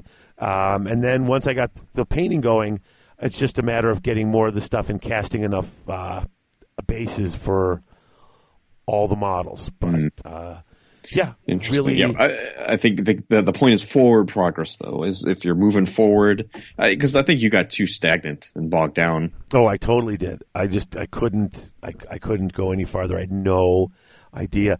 Um, I've actually settled on the color scheme because you know all the different armies have their different color schemes. Um, I thought about red and white, and then I thought about maybe more of a royal blue and white. Mm-hmm. I think I'm going to go with the royal blue. I think I kind of like that idea a little more. Um, I'm, I, I will admit I'm a little afraid of white. In fact, I bought some of these more creamy khaki bone looking colors. Okay, off whites. Yeah, and I haven't decided if I want to do the blue and the off white or the blue and the white. I'm not. White, white is tough. Um, I'm, I I haven't mastered it myself, but if you do go that route, you'd have to do a lot of watering uh, down of your paint and painting in a lot of layers. Right. And plus, blue and white is really the high elf colors, and I don't necessarily want to go with that because it's sort of the high elf colors. Um, yeah, that's true. I mean, you, you could do. You have to do what you want. I wouldn't Right. let outside influences, you know, t- dictate what you want to do. I just, you know, what- I, I'm, I, I, I want to make the right decision here. This is the last of those big decisions for me. You know what I'm saying? And then I, and then I'm just going to plow into it because, like the gyros, I'm going to do the top half the one color and the bottom half the other color. So if I do the top half with the royal blue and then the bottom part, do I want to do it white or do I want to do it sort of a, a tan, an off white? So I've got to mm. make that last big decision. So I'm going to maybe show you at some point the colors I'm thinking of choosing and get Okay. your get your advice because you you're much better with color uh, choice than I am. So Sure. Yeah, I'd be happy to chime in. and oh, and I want to thank all the people who sent me advice for Mother of Pearl. In fact, someone put it on the forums. They put a link to this guy who did it, which is totally not using the Mother of Pearl paint, but using a technique that's got different paints that comes up with similar. I am definitely going to try the simpler, you know, because the straight up Mother of Pearl paint looks really weird on the dwarfs. Like they're too tiny. They're too tiny to make that color look like it's any like like it's suppo- like what it is. It just no matter how many test models I got, I couldn't get that Right. paint to work. I, I think if any, if I were to do the, the whole mother of pearl thing, I would I would limit it to like like accents, like uh, I don't know, like the adornment on their helmet or part of their shield, and then tie that all together on their banner, so Right. that it's not everywhere, but just in small select areas. Yeah, well, like I said, I just I wanted don't it know. for the Grom. I don't know. I mean, we'll see. Right now, I'm just cranking it out. That's the point. Let's see how long it takes me to start to finish crank out this army. If I can crank out an army to tabletop standard in a couple of months, hmm then I can move on to the next army and crank it out for a couple of months, and then I'll have three or four armies I can actually play, Okay, which so is much better than just constantly playing my VC. So, so painted dwarves possibly by Wapaka. Um, I don't think I'm going to take him to Wapaka. Okay, Um, I just, I really, I, I sort of, I've, I'm really Uh, no pressure. I'm just- VC, but I'm I hope to have putting the-. Yes, I hope to have the army painted by the time I go to Alpaca to have a, a dwarf army painted and ready to go. I think I can crank one out in three months. so two thousand points. I think roughly seven hundred points a month. Twenty four hundred is probably usually where I'm shooting for, but yeah. But well, but don't you don't have to put undue pressure on yourself. Two thousand points is Wapaka. Well, if I'm you not- shoot well, yeah. for that, then Well, like I said, I'm not bringing it to. I'm not painting for the tournament. I'm just painting to paint. So we'll see what Right. we'll see where it goes. right, right. right now, just trying to get the beard with a little bit of highlights on it is really one of my goals. You know, Okay. and, and the beards are so tiny. Everything is so small in these models. Dear Lord, I'm- I forgot how tiny they are. They they are yeah.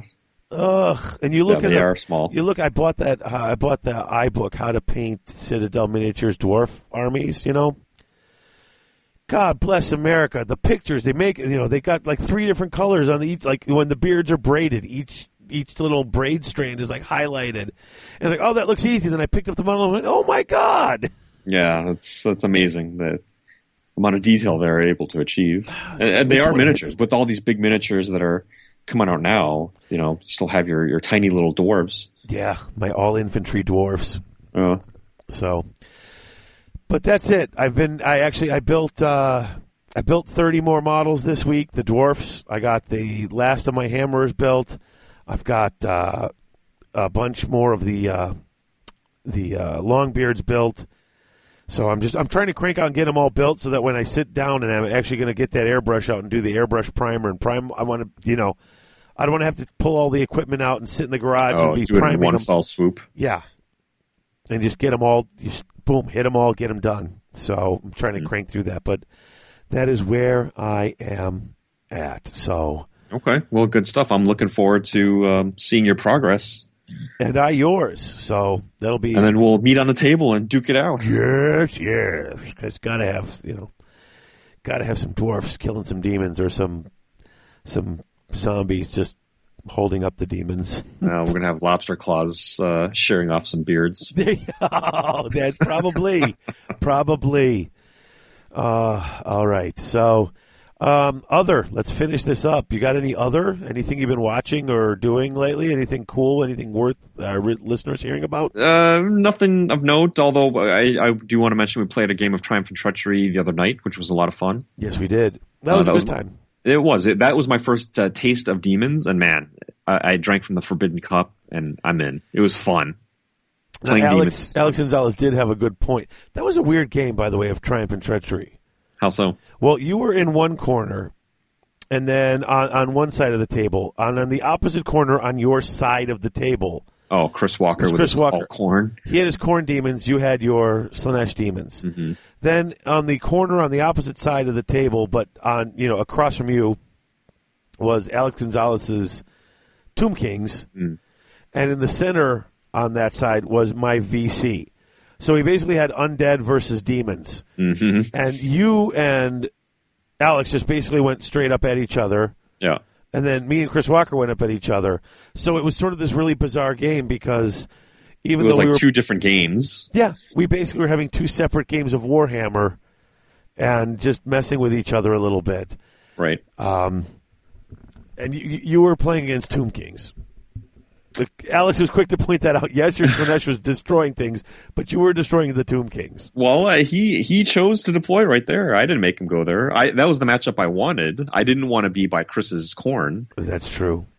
So That was so funny when you rolled your uh, winds of magic yeah. and uh, your demon chart started blowing stuff up, and you took out his uh, his skull cannon. his skull cannon. And he's like, "Oh, that's gone. Uh, Okay." you know, I, I'll probably never have a game where the demon chart is that friendly to me. I blew up an enemy cannon, and I grew back two units. Yeah, like two turns in a row, you rolled Yeah. twelve for your Winds of Magic and brought up two units. That was It was amazing. yeah, that was just kind of crazy. And was once again, I frustrated Chris Walker to no end. yeah, your zombies. I you kept on throwing them into these combats. I'm like, oh, Dave, what are you doing? But they'd take out, uh, you know, the demon skull crushers and Yep. uh, the, they took out they they do a one or two wounds, and then I Fl- the grew enough. flesh hounds. I grew Yeah. enough back that you couldn't. You know, and once again, when I've got that many zombies, I got a static combat res of four against three skull crushers without a banner.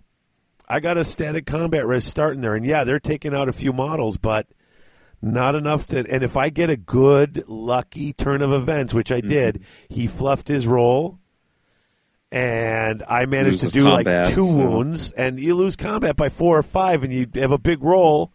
Oh crap! I got to just take this whole unit off the table. Yeah, And yeah, that was yeah. just very, very interesting. So yeah, your just- your war of attrition worked well there against the, the demons. yeah. and We were all laughing. I was cheering on the zombies, and then um, what else happened? The uh, the corpse cart came smashing in and doing a whole bunch of damage Oh. too. Corpse cart and a your bunker of skeletons against a, a unit of about twenty five or so bloodletters. Oh well, they were they were really they had been Oh, after yeah, they well they got beat up by the grave guard. yeah. The Graveguard f- lost that battle in the end, but they managed to. They were down to like ten guys or something, ten Yeah. models. Yeah, they. I think they had twelve models in their herald, and uh, the zombies went in, and then the corpse cart on the corner. Dude, the impact hits with the strength four. Mm. You know, Yeah. toughness three. They. I managed to take out a bunch of them with that, and then boom. It was another thing where I managed to, with the charge and all the static combat res, and he fluffed a roll. Yeah. Next thing you know, boom, he's down to a leadership four roll, and he rolls an eight. Everything's gone except your herald, and now it's you know okay. Now we But got, you were kind of uh, gun shy about pulling the trigger on that. You had the, the bunker of skeletons and the corpse cards. You're like, yeah, I'm not going to charge. Me and Alex were like, no, no, no, you should definitely charge. yeah. Send and you look at me, you're in. like Dave. You got to bet heavy to win heavy. Which you know, what's the matter, McFly? Chicken. Chicken. I just charged it all in. Oh, that Yeah, was it worked so- out for you. Yeah, and then that was funny when I finally realized, you know, we're all taking, we're all choosing our opponent, the guy we're playing against, for all the phases, so that Mm-hmm. they don't get to roll and get extra cards. Mhm. And I'm like, wait, why am I going to pick him for my magic phase? All I have is buffs. So Right. I said, I will pay one of you guys to to promise not to try and stop me. so uh, you're like, okay. So I gave you some money. You're my enemy. And I Yeah, like. Chris, like, hey, wait a minute, that's not fair. I'm like, nope, time for treachery. Time for treachery. So you wound up winning that. I did my first TNT victory, and man, it was sweet. Yeah, I was close behind right there at the end. I managed to get a lot of points off Chris, and I was close behind. But then we like had we had at Hmm. The least one turn left, maybe two, and you had the objectives locked up, and Yeah. you were that was it. I was there was no chance I was going to get you off of those with a corpse cart and a couple of units of zombies. Zombies. So, no. So- that, was, that was a good time though. That was good. That was fun. So- Uh, yeah, that's that's it for my other. That's the only thing uh, that I wanted to mention. How about you? Any Um, other? You know, you know what? I, I found I, I didn't find a new podcast. They've got like 200 episodes, but uh, it was recommended to me called Thrilling Adventure Hour. Okay. It's uh, it's a it's a show that's recorded live in Hollywood at some theater, and it's a new podcast that records and basically does. They do it in an old time radio style. I love old time radio, by the way. That's like one of my pad. I love the old radio programs. Um, and so they do these programs. The show's only usually like a half hour long too. It's they call it the Thrilling Adventure Hour, but it's about thirty minutes. And they basically just do like those old like like suspense and all the you know, you know Commander Cody and his Lost Planet Airmen. They've got all these little shows. You know, one of them is called um, uh, Sparks Nevada, Marshal of Mars, and so they do these, you know, they're like these half hour, and they're they're funny as hell. They're really, if, and if you like old time radio, they're really clever because they take all the type of stuff you used to hear on old time radio, but they take these modern sensibilities to them, and it's it's it's a funny hmm. show. I was I was laughing quite a bit listening to it. So if you're a fan of old time radio and want to hear a more modern, funny version, the Thrilling Adventure Hour is pretty good. Um, Cool. And then being on strike for the last three weeks, I get home and I don't have any papers to grade, so I've been watching television. And I will say, uh, Blacklist, Sleepy Hollow, Agents of Shield, Gotham. I've been watching all of it. I've been Uh. enjoying it. I don't watch. I generally just really don't watch TV. It's late at night. I'll throw in a DVD, but Sure. Been watching a lot of network TV and enjoying the hell out of it. I like Gotham. That, that, that's good, but uh, you could you know make sure to watch TV and paint That- and well, hobby at the same I time. yeah, I was watching this while building these models, you know. And then, uh, so yeah, I've been, you know, you, you put something on, but it's like it's hey, it's prime time. I can actually put something on that's new and interesting. So, Yeah. but that's it. That's it for my suggestions and my uh, other. So we've gotten Okay. through a rather long toolbox. Sorry about the length, but we haven't had one in a month and a half. So Yeah. Well, a lot to discuss there. That's for sure. I am going to be quite interested to see what I'm reporting on next toolbox. I want to, you know, if I if we have one good weather day uh, and I can get this stuff primed, I'm uh, I'm excited to see what what uh, damage I can do to this army and just sitting down and cranking cranking through. The machine is going to kick into order. Thousand zombies type of stuff going on here. Commence primary ignition. yes, yes.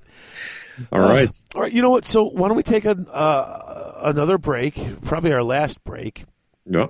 and then uh, we got Alex Gonzalez going to be on. Um, he's going to be on talking about uh, the Screw City GT that he just ran, Yep. and the cool things that he did for charity with that uh, tournament. And then he's going to be giving us a little bit of uh, preview of what's coming up at the new and improved Adepticon. Excellent. Very Looking forward for to talking with Alex. Yeah, we'll be back in a moment, folks, with Alex Gonzalez.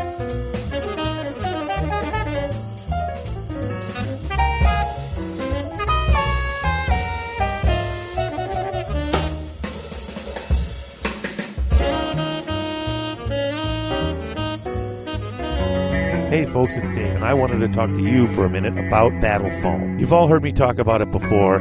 The foam is firm, it doesn't separate from the base. They custom cut, design, make any piece of foam you want to fit any model you want. Anytime a new army comes out, within days, you've got Battle Foam cut, designed to fit those models. This isn't a game company making cases on the side. This is a carrying case company making foam and custom carrying cases to protect your army. It's what they do. It's all they do. Check it out at battlefoam.com. Battle Foam, protecting your army.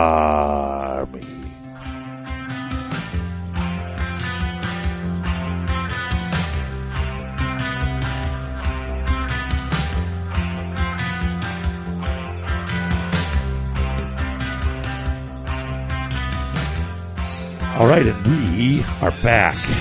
Back, back, back, back. and we have with us in studio, dun, dun, dun, in the crypt, Alex Gonzalez. Alex, hey, hey, Hi guys, thanks for Hey. coming over, I'm glad to be here. and thanks for coming on. We are going to be uh, wrapping up the show after this segment because we got some triumph and treachery going down. Some Treachery and triumph. Yeah, All undead, no less. all undead and demons, right? Well, demons are undead. Oh, I, oh Shut up. They are. No, they are not. Yeah, No, the they're not. demons are undead. no, they are. they don't not. have the undead rule; they have the demonic rule. Uh, I know. Rules wise, no. But Well, that's story wise, the aren't they considered undead? No, No. they're a manifestation of the chaos gods. All right, that's a, not, that's a topic for another show. We're here it's to talk not a Screw topic City. for another show. It's just fact, dude. we'll, de- we'll debate that later. Shut up. to a little undead- ornery are today. to are be undead, they would have had to have been living at one time, and they're not. They're just they're Some like of them are. no, No. Uh, All right, again. no, because as soon as you close the, if, if you can cut them off from the magic, they turn into that ectoplasm, like you know from Ghostbusters. Like Slimer. Yeah, You lost two to three. Uh, Game over. no, Nope, I, I disagree. stop, stop. I disagree. So, aren't some demon princes former warriors? But Ah, they're, uh, no, no, no, aha. no, Those aren't no, no, undead. They're not undead. those they're not undead. They're humans who They have, have given their bodies over to ascended. cast. They've ascended. They're demons. Yeah, and They're once, demonic. Yes, Good lord. But once you're made a demon Right, prince, anyway. then you are one with your chaos Can we god. please talk some Screw City? please. All right. Well, we could talk Screw City. I mean, uh, I heard it was a good time. It was a hoot. I'm actually lucky that I didn't uh, sign up to go because that was like like two days after we started on strike, and I had so much going on, I would have had to cancel. So I'm I'm glad I was unable to. Well, there's always next year. I'm hoping so, man. I need to go to this tournament. Everyone says It is how a good awesome time. it is. I mean, hell, didn't Relian? Oh, I guess I'm jumping ahead of myself. A little bit, a little bit. All right. But it's, it is a 3,000 point uh, tournament, and this year you put a little spin on it, or we were able to bring monsters. Yeah. Um, every player was required to bring at least one monster, and then they could take scrolls of binding from Storm of or Storm of Magic, uh, or the Monstrous Arcanum or Tamurkhan.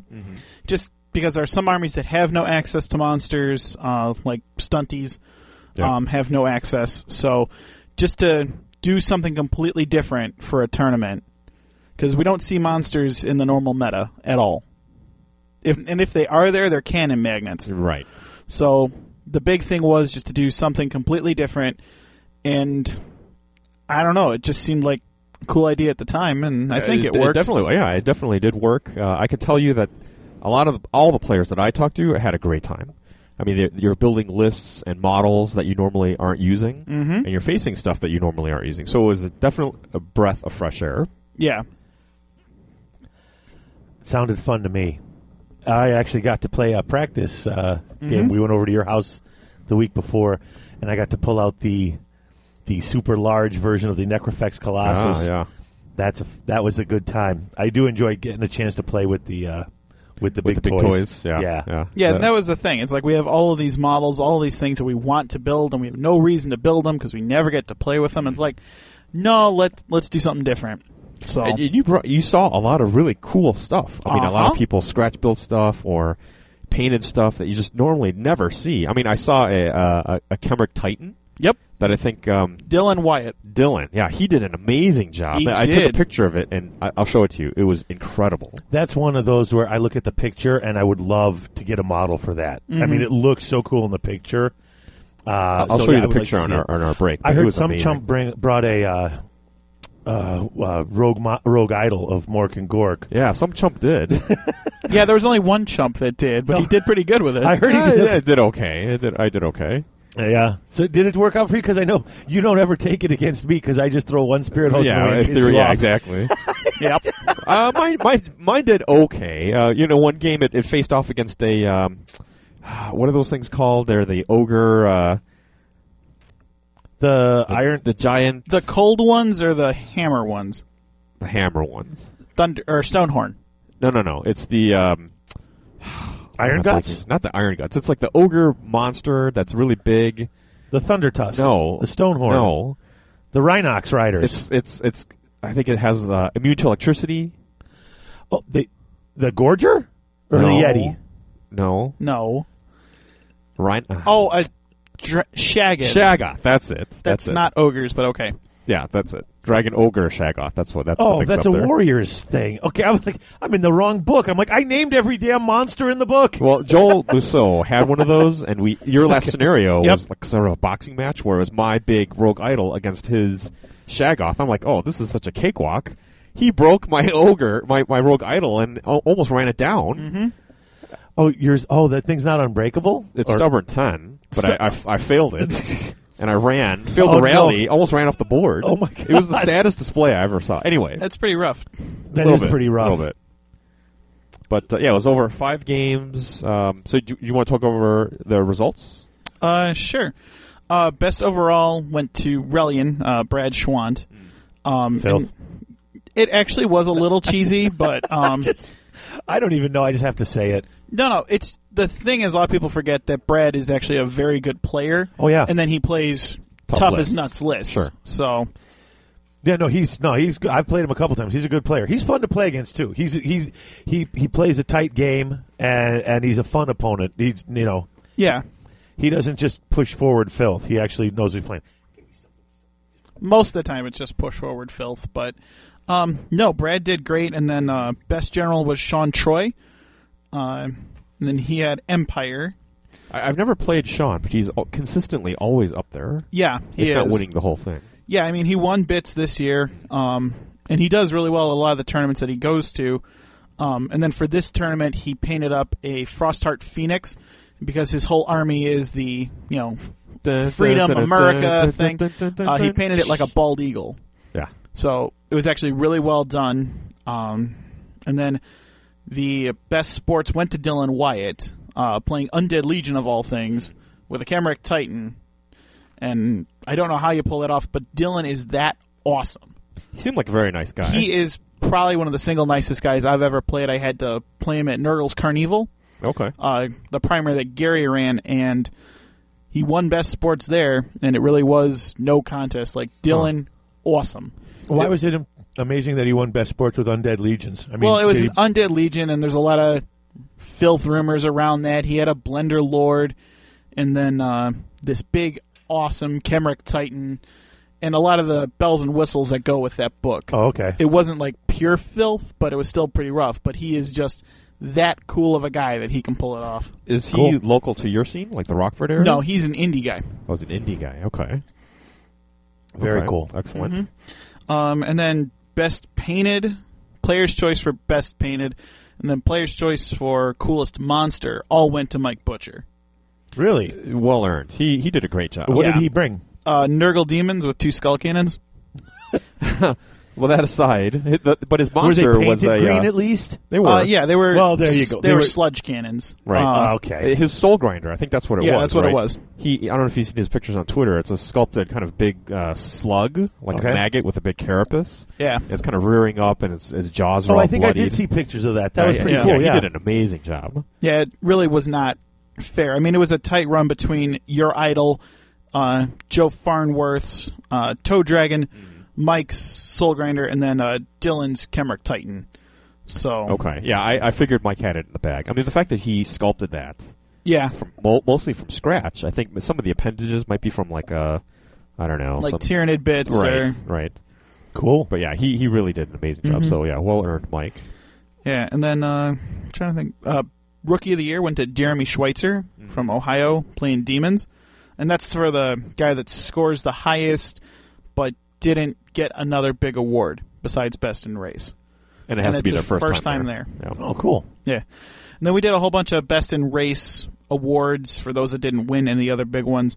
Um, the only correction I have to make is Joe Giroux won best warriors. Uh, we had a mix up on the scores. Ah, okay. so I, I saw that on, on Yeah. IWF, IWFB. So Mhm. not Dennis Gunya. no, not Well, he's Dennis. a jackass anyway. Who cares if Joe didn't get it? I'm sorry. I just I, every time we mention Joe on the show, I call him a complaint I know, jackass. I know. David I just- at Everybody knows I love Joe. He was one of the first guys. He was one of the first guys I met that like I didn't know from my gaming group when I went to my tournament because I met him at uh, Core comp. I met him at Core Comp and we became fast friends and I see him now all the time at tournaments. Mm-hmm. And so when I get, I gotta call him a jackass. It's my job It's okay. because you know it's Greg Dupuis is the it, he's the that's there's the there's the the nice the guy. shooter? There's the likable guy out of that that group. He's right the likable guy because he's the one that cooks. he's the So, show. hey, you know what? You Talk don't about get this- tailgating at a Warhammer. Oh, I know, dude. I was those just emba- embarrassed by the trailer because Why? it's a It was such a Browns good- trailer. Yeah, but when Brown's the food's chicken? that good. No, Browns like Cleveland. Cleveland football, Browns. Oh, He's a okay. big Cleveland football fan. Well, we, we- yeah, everybody's got their thing. Sure. Yeah, we can still be friends with them, no yeah, doubt. Yeah. exactly. I mean, it could have been. Hey, the listen, if I Patriots, could be friends with him, and he is always bringing Joe to the tournaments, I could be friends with him if he likes the Browns. So Very big of you. yeah, Well, you know, I, there was a story. I knocked over one of Joe's models. I think it's BSB. and what's he up with that? It. I was just walking by. I went to get a drink or something, and my, my hand just brushed this model, and it just happened Just to fall over. it. Did. It did. it was like it was like three skin cells and half of a fingernail. It was like a like a. Are you saying he built a flimsy tall model?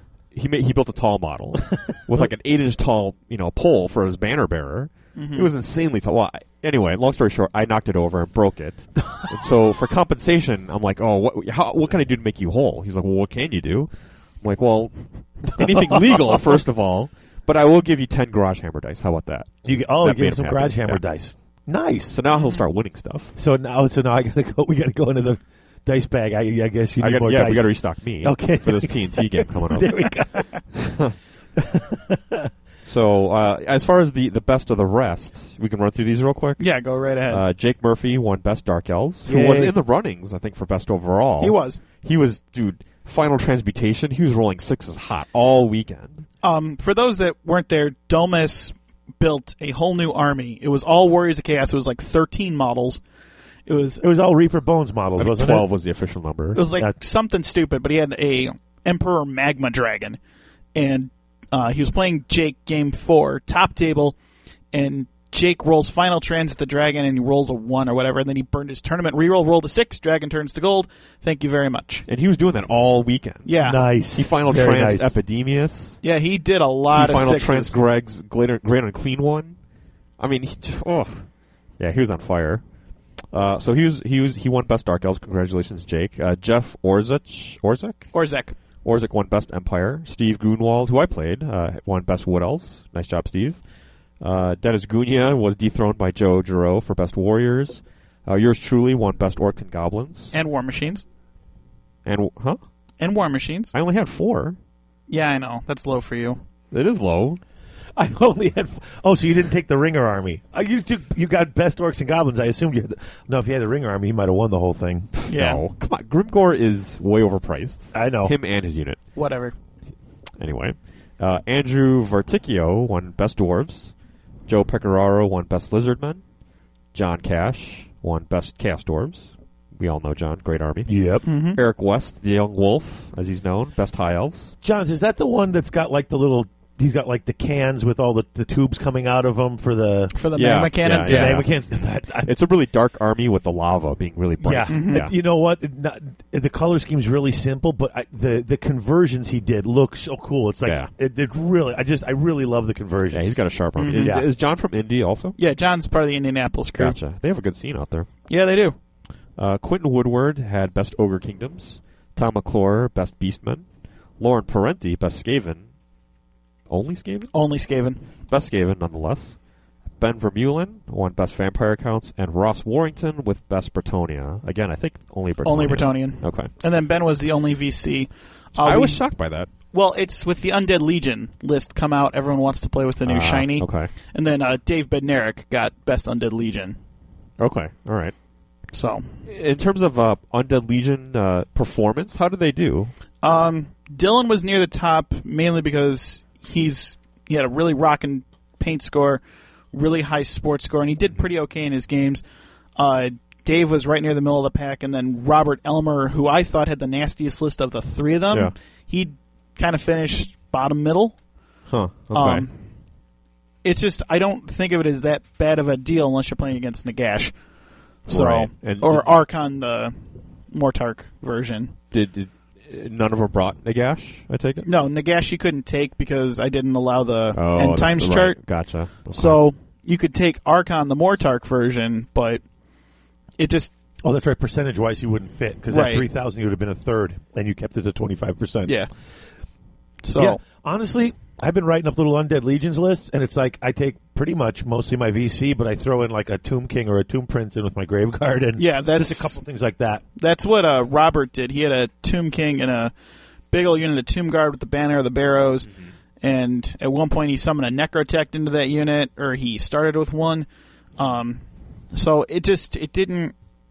I didn't see it as being that obnoxious to play against, and actually it was kind of soft. Even though he took all the bells and whistles, he took a Hierotitan, he took a Casket, the big unit of Graveguard with a King. It just it didn't seem to really add up, even with three thousand points to play with. Well, but I think if you the minute you introduce that character chart, though, that changes everything. Absolutely, but that changes everything for everybody. Right, right. So, That, that's just a bear. David, when you and I play an end times game, I'm not looking forward to that. Mm-hmm. Yes, I am. no, I'm. I'm not. Yeah, I, like I said, I, I I I really like my VC. I don't necessarily even need to add. I mean, honestly, I could just keep playing VC and I'd be happy. But there are some cool things. The fact that you don't crumble that automatically makes it an undead legions list, and so Right. I think even if I didn't take one Tomb King model, I'd still call it an undead legions list just for the sake of being able to say. Yeah. In fact, I'm doing that tonight. because I don't want to crumble. You're such a butthead. You're taking Undead Legions in tonight's game. Well, I'm taking VC in tonight's game, but I only have one character in the in the in the Right. whole list, Right. and I ain't crumbling if he dies Okay. because you don't have the crumble rule if you're undead legions. Okay. Well, So- it's crumble after the general or hierophant dies. It benefits Tomb Kings a lot more because you can march for a change, huge. and then the change to resurrecting fallen warriors, where you can heal constructs one wound per casting instead of one wound per phase. Also huge. So makes a big difference. yeah. Actually, it's even two wounds because of the uh, if you're using the um, lore of vampires. Yeah. you can use the one to heal it and one for the lore attribute. Mm-hmm. So yeah, I mean it's it's huge for for Tomb Kings, but for VC, honestly, I, all I really care about is that I don't have to crumble if you kill my one character. So we'll see how that plays out on the table tonight. Well, you guys are just going to be pissed and kill my character Well, just we'll to see. show We'll me. see. But to, just to bring it back in terms of Screw City, Yeah. I know uh, one of the big things that you wanted. To, I know you wanted to talk about, Alex, and that I witnessed was the uh, the fundraiser. Yeah. So tell us a little bit about that. Um, originally, for the last uh, two years, we've been donating to Critter Camp, which is the local Rockford area exotic animal shelter, who takes all the animals that other shelters won't take: rabbits, guinea pigs, uh, tortoises, foxes, all the exotic stuff. Yep. No, I think they're out of those right now. but um, this year, uh, we decided to do something different. So all the paper towels that we raised, which was 944, went to Critter Camp for them to clean up and then for the little animals to nom on or whatever. Um, the money we decided we would do something um, a little more personal with. They went, or the our sponsor, Black Dog Hobby and Game in Loves Park. Uh, the store owner Andrew, he has a seizure disorder, and he has multiple seizures a day, and it's really rough for him, especially when he's sleeping. Um, the family is running the store. His wife is working three other jobs, um, just to pay for his expenses. And then about five weeks ago, uh, their dog Duncan uh, ripped the cartilage in his back right leg, which exposed a birth defect in his bones. Now this isn't just your run of the mill family dog. No, right? he It's- was has certified as a service animal Oh man, um, for Andrew's seizures. He can give him about 20 minutes warning before he has a seizure. So the dog knows. the dog knows. Wow, that's That's, That's pretty cool, crazy. right? Yeah, he starts sitting down at Andrew's feet and whining. And then, Wow. sure enough, 20 minutes later, there's a seizure. Wow, that's crazy. Isn't that amazing? Well, it's the changes in the body and, like, as the chemicals in it change the smell of the human. So, Wow. yeah. So he gives him 20 minutes notice to get to a safe place where he can have his seizure, be okay, and get his medicine and everything like that ready. So that is a life. the impact of yeah, the seizure. That yeah. is a life changing thing for somebody to have that dog. Um, but he can't do his job because he's running around on one bum leg. Hmm. And he's a border collie lab mix, so they're high energy dogs, and he always wants to do stuff, and he can't do his job. Um, so the family has no money for this surgery, and it's going to cost at least two to four thousand dollars, depending on how bad it is. So he's been in a total panic for the last five weeks, trying to figure out how Yeah, he's going to get the money for this money? dog Yeah. because they can only afford maybe five hundred dollars, and that's not going to cover it. So this year we decided that the funds raised would go towards his surgery and physical therapy afterwards. So we were able to raise twenty three hundred dollars for Duncan. Wow. That's just a jaw dropping amount. When you read Yeah. that number out, I, I mean, her, his wife was there. She started crying. Carrie Ann started crying. Mm-hmm. I started I, tearing teared up. up. Grant had to look away. I mean, it was the most emotional. Everybody stood up. The whole yeah. tournament crowd Standing just stood up, gave her a standing O. The, the dog was there. He was all excited. Friendliest dog, by the way. Oh, yeah. beautiful dog. Duncan's awesome. I mean, it, it was the, the most emotional scene ever. Yeah, it was it was really rough, and just to get through that, just the raw emotion. Mm-hmm. And Jen and Andrew had no idea that this was coming. Yeah. So kudos to you for Wow. a thinking of that and b pulling it off and surprising them like that. Yeah, I mean, and this was a last minute change that we had done, so just to make that kind of difference in the life of a local family, and he keeps the community together. He makes a real impact in our little community out in Rockford. So just to do that for them and to have the community come out. We sold over eleven hundred dollars in raffle tickets alone. Hmm. So that is Wow. just jaw dropping. Yeah, a, a And- staggering amount. Yeah. Yeah, twenty three hundred dollars raised by the community. So That's hats off to everyone that donated. I mean, Yeah, that's Yeah, that's really nice. Absolutely. Very yeah feel good story of the year. I think. Yeah, and that's what we try to do, and just to have it affect a local family like that, it just makes all the difference in the world. Absolutely. Yeah, it's a world of difference to them. A few dollars, you know, per person at the tournament, but world of difference for them. I mean, I'm kind of wowed by. I mean, it, honestly, it doesn't. The, the the the number is, is huge. I'm not trying to mm-hmm. downplay it. Doesn't surprise me one bit. I mean, honestly, the tournaments we go to where, we're- where you're ra- we're raising money and stuff. Every tournament, people are very generous, and, They if, are, they, and yeah. if they knew that's what it was going for, I could. I mean, I could see people pulling out an extra ten, an extra Oh, twenty, yeah. an extra whatever if they knew what that's going for. I'm still amazed that this dog, like, can detect Senses, seizures yeah. twenty minutes. Uh, that's what's blowing my mind is how amazing that dog is. Yeah, I've met a number of uh, seizure service animals, and it's just it's nuts what, that they can do that, and that he's so in tune with his owner. Yeah, I mean that's it, that's kind of amazing. And like I said, and I'm not trying to downplay that people gave the money. I'm just saying I'm not surprised because honestly, here and I don't know how it is other places. I've never left the Midwest to play Warhammer, but a lot. I mean, it's become sort of a standard to do something to raise money for some charity, and we're always hitting. At least four figures. I mean, Right. twenty three hundred is nothing to sneeze at. Please, I don't want anyone to think, "Wow, he's being a dick." It's, it's a generous community. Yeah, uh, you know, very it giving. is generous, and but I, I'm just kind of like, that's the most amazing dog I've ever heard of.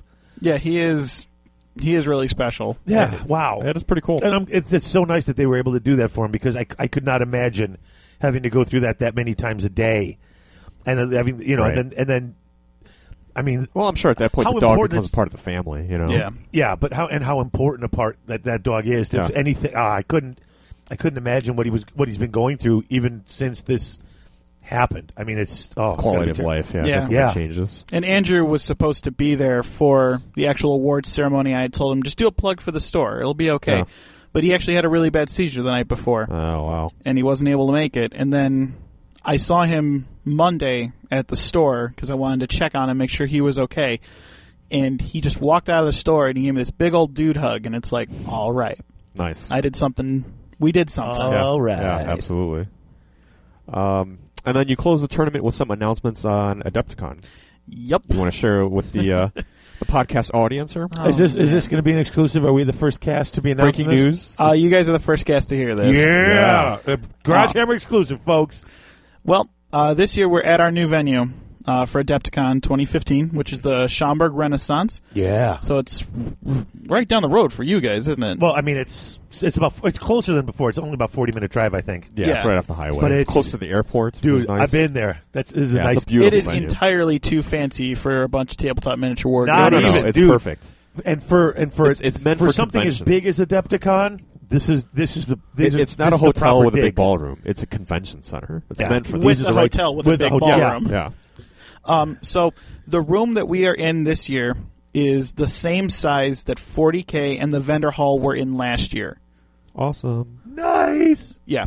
Um, and with that extra, I'll be able to get my fat self down the aisle without bumping everybody else in the, behind me. Nice. Yeah. So with this extra space, we're doing a lot more. Um, so the big announcement is that for the Fantasy Championship, which is the Saturday and Sunday, uh, we are going to have 202 spots available. 202. Why Yep. the extra two? Uh, South Coast is right now the largest Warhammer tournament in the world, which is 200. Aha! So we're gonna try to stick it to South Coast one time. uh, but You hear that, Heelan? Yeah. but the big thing is also we're gonna have two foot dividers in between each table. Oh, that's a lot of elbow room. Uh huh. Oh wow, That's how big this room is. S- nice. So, So, room for drinks and so food. basically, like eight foot table. If we had eight foot tables next to each other, you'll have six feet, and then you're. F- oh, nice. I like it. Yeah, it's gonna be awesome. And then um, with all this extra space, we're adding two new events this year um, on top of everything else that we do. So on Thursday, uh, Joe Rogers of Point Hammered fame Oh boy, is going to be running a Raj Podge. really? Oh, nice. Yeah. Oh man. So that's the 1,000 points random partners every round team tournament. That could be fun. So happy Thursday mixer, everybody. Um, Cool. so we're gonna have that in addition to the two 1,000 point tournaments on Thursday, as well as the big brawl. So you got two how you use it's. Mm-hmm. Raj Podge. Yep. Big brawl. Yep. Two hundred and two, and it should sell out because I mean It sold out last year. It sold like out last nothing. year in, in in a stupidly short amount of time. Yep. When do tickets go on sale? November. Yeah, the I just got the goes email the up other day. in November. Um, we'll have all the rules and stuff like that on the website uh, by the first of the month. Okay. So, but it's really not as far as like the core events. They're not really going to be changing a whole lot. Right. Um, so it's just adding the rules for the Raj Podge. Um, and then on Friday during the team tournament, we're going to have the Unstable Dice podcast run a End Times tournament. Cool. Uh, so that's going to be 2400 using that crazy wonky chart. Oh, nice. How many and how many people are going to be able to be in that one? I think 40. Nice. So that's going to be Gashik's running that. He always runs. it. When is that going to be? What That's da- the Friday. that's the Friday. Huh. Opposite of the team tournament. So Okay. if there's some people that want to do a singles event on that Friday, Oh, I see. And not do the team Right. tournament. Or if you okay. if your teammate couldn't make it or whatever. yeah. can't So just to teammate. have another option for people to play, Right. and then Saturday, Sunday we have the championship, and then Wow. Andrew Sherman is going to run the late night events again this year. Okay. oh, so he's probably going to do some of those uh, what regiments of renown. Yeah, he's going to do a regiments and I think like a 500 pointer or something. Nice. So, yeah, we're going to have a whole lot on the plate for everybody this year. You know, if we can get Andrew to, to stretch that out a bit, we could be like the Warmachine people and have 24 hour a day Warhammer I don't going think on. so. I've- you guys can do that. I mean, I- I wouldn't. I'm do- not gonna do I just that. think if we had enough, dude, think of how many things they got set up. Though you can find a couple people to fill in the odd hours. yeah, if you do shift, we could do 24 hour a day Warhammer. I got to start thinking. Dude, I can't do that. Uh, yeah, it's, that's all you. No, I well, I couldn't stay up to do it anymore. I'm getting old, but I could totally. I could. Oh, that would be so awesome, though. We'd be the Mm-hmm. because Warhammer just doesn't do. I mean, nobody does it except those Warmachine maniacs because they're Right, they're right. insane. But well, Malifaux goes pretty late too. But yeah, but I mean, 24 hours is all Warmachine. Yeah. They're- That's that's. I mean, uh, you know, I don't. I don't think anybody actually plays for like the seventy-two hours straight that they run during Adepticon, but and you got to sleep sometime. Add Monster will travel. there you go. Yeah, So- there you go. Is Wow. there anything you can um, share with us in terms of the championship scenarios or scoring? No. or anything You of going to do nature? Secret Agent again this year? You're gonna paint me a thousand zombies? Uh, Sorry. I've been Uh. promised not to poke at that bear again, but I couldn't help it. Um, no, we'll probably see the return of the secret agent man. Yay. Um, I love the Secret Agent. that's a good man. one. yeah, I didn't do it this year for Screw City. Just I couldn't make it work with all the monsters. Sure. But um, So uh, now that you've run that at Adepticon, was it logistically as hard as you feared it would be? no, There you go. it really wasn't that bad. I think the only real downside was licking 160 envelopes. Don't tell me you actually licked all of them. I Just didn't. Use a sponge. no, They gonna got them all? those things you could buy them at the office supply store. They're like a spit water bottle. costs nothing. All right. Well, Oh. we're not here to have. we don't- Okay. We don't have you on the show to tell you what to lick. So yeah. Spit costs nothing. There, that's that. Oh my god. that could be the show title. It could be. costs nothing. wow. Well, I had to ask because I'm always, you know, my journalistic hat on, trying to find out for the Yeah. the public what, No, what does no, no, Alex no. have cooked up Um, for us. It'll be good. Um, we're just going to try to do a bunch of different stuff. Um, I had a number of requests from the guys on the East Coast to do the Big Brawl as a Screw City. Um, to allow the monsters in Oh. and everything like that. I don't know if we're going to do that. I kind of like keeping Screw City that special own thing. tournament. But it, it it bodes well though that what you've done for Screw City, people want to see more of. Yeah. That I- is- yeah, that is kind of cool. I'm just trying to shake up the community and do something different and get to play with all the cool toys we can't play with. It would be kind of cool to see all those cool toys added up at Adepticon. Don't do this to me. I'm just saying. I know, I know. But So with that, Alex, we'll let you off the hook okay, for now. for now, right? Mm-hmm. So we'll we'll have you back on. And uh, yeah, any other questions? You know that Undead Legions list with that Nagash, you can summon a lot of stuff. I don't know. I already run out of zombies. I know I'd had to. I got a couple boxes up there. I may need What's to build what's a few one more. thousand? Well, uh, it's eight How many hundred do more than have? I have. Eight hundred. Yeah, two hundred. Uh, so I need eight hundred more. You really wouldn't need that many Is with there any Nagash. 20% so. What's another? 80%? Well, no, I don't have it. No, I'm not buying eight hundred dollars worth of zombies. I'm on strike. I don't have a paycheck, but I got sixty up there that got sent. I think Koji Yeah, sent me a box and someone else sent me a box. People will send them if you paint them. They will show They will up. rise. Yeah. I- Yeah, it's. I don't know. I don't know You if are you're such gonna need tool. that many with Nagash, but who, who cares? It just would look so cool on the table. I know. Ten of those big ten by ten movement trays. Yeah. Yep. That, that would be something. We'd have to change the rules though. We'd have to say I get to fight in four ranks because the super horde. I don't think so, Tim. Mega Horde. Well, then you know. Tim, did you call him? If, did you watch Home Improvement at all? A long time ago. Mega yeah. horde. Yeah. I get to fight. And in Al would 40. always say, "I don't think so, Tim." Yeah. Okay. I, I got it. I. Mm.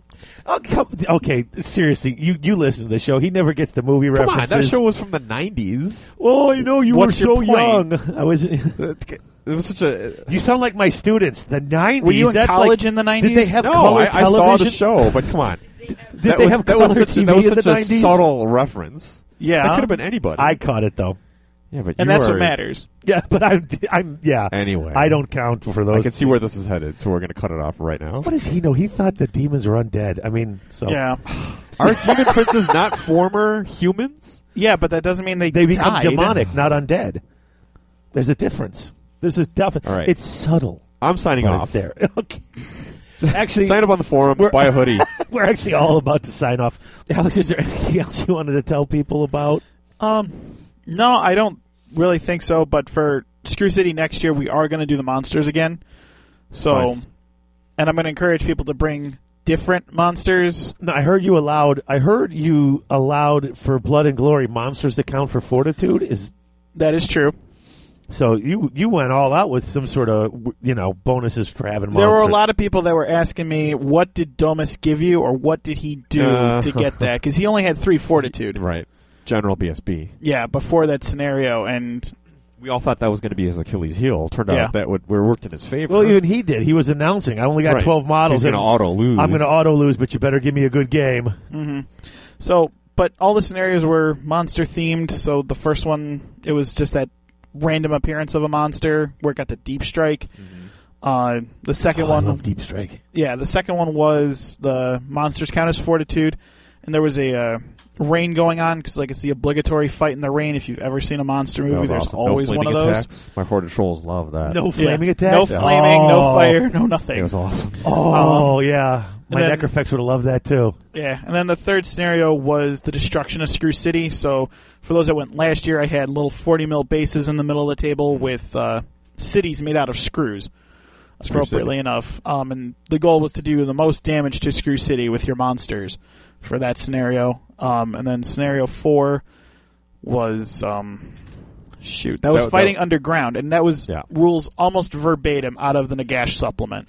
Oh, that's some cool stuff because uh, yeah, I have the underway, and the rules for that are not nearly as cool.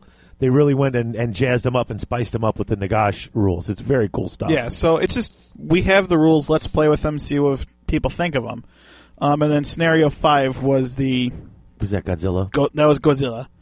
So we had some really interesting fights. Uh, Domus pulled Steve Grunwald in game five, and I was expecting a tree man to go against Tiamat. That's Domus's big dragon, but uh, Steve put out a cockatrice Mm. on the line first, and as soon as Domus saw that, he did not put Tiamat out there.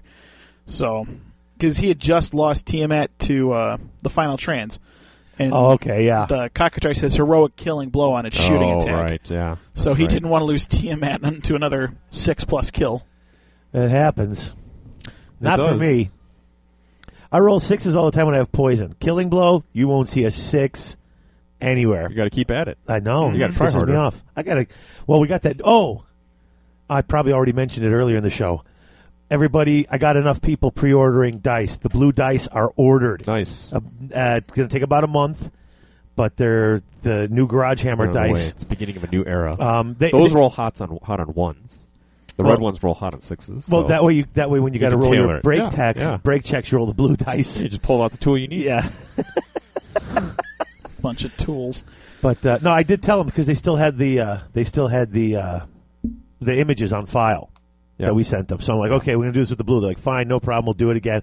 I said, I said, make sure they roll hot on the sixes again. So right, yeah, I told 'em that, that was, there's an extra charge for that. We got to so, stay consistent. yeah, Mhm. Ah, exciting. All right, so I guess we're done. That, yeah, that's it. That's a show. That's a show.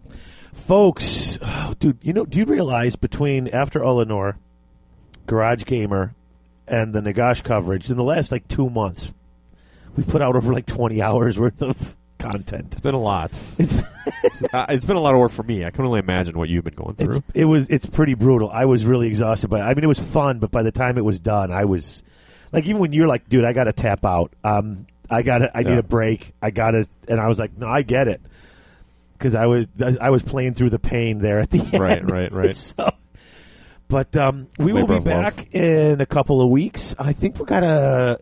I think I have a special guest lined up for some more painting talk. I think Ooh. I got someone lined up. I'm not going to Intriguing. say anybody yet. I'll tell you off air, but I'm not going to say anything in case they're busy. But so um, we got that, and uh, we'll be back to the uh, normal schedule again. quote unquote normal. yeah. So, all right. Um, like Chris said, please leave us a nice review, buy a hoodie, do those cool things, order some dice. Um, if you're interested in dice, just email me, uh, David at GarageHammer.net. Uh, and when I get them in, you know, I'll let you know and get your uh, get your dice out to you. So, Thanks, Alex, for joining us. No, thanks for having me. It's really awesome. Yeah, looking forward to the next and, and an episode. yeah. Yeah. Got a long way to go. All right, folks. See you in a couple weeks. You've been listening to Garage Hammer. If you like the show, we invite you to join the Garage Hammer community by joining our forums at garagehammer.net slash forum or our Facebook page, Garage Hammer Podcast. You can also follow us on Twitter. Follow David at Garage Hammer and follow Chris at Topher Chris U. If you'd like to contact us, you can reach David through david at garagehammer.net. You can reach me, that's Chris, through chrisu at garagehammer.net. And you can reach both of us through garagehammer at live.com. If you want to help support Garage Hammer, check the support page or the show store on our website, or leave us a positive review on iTunes. Until next time, thanks for listening.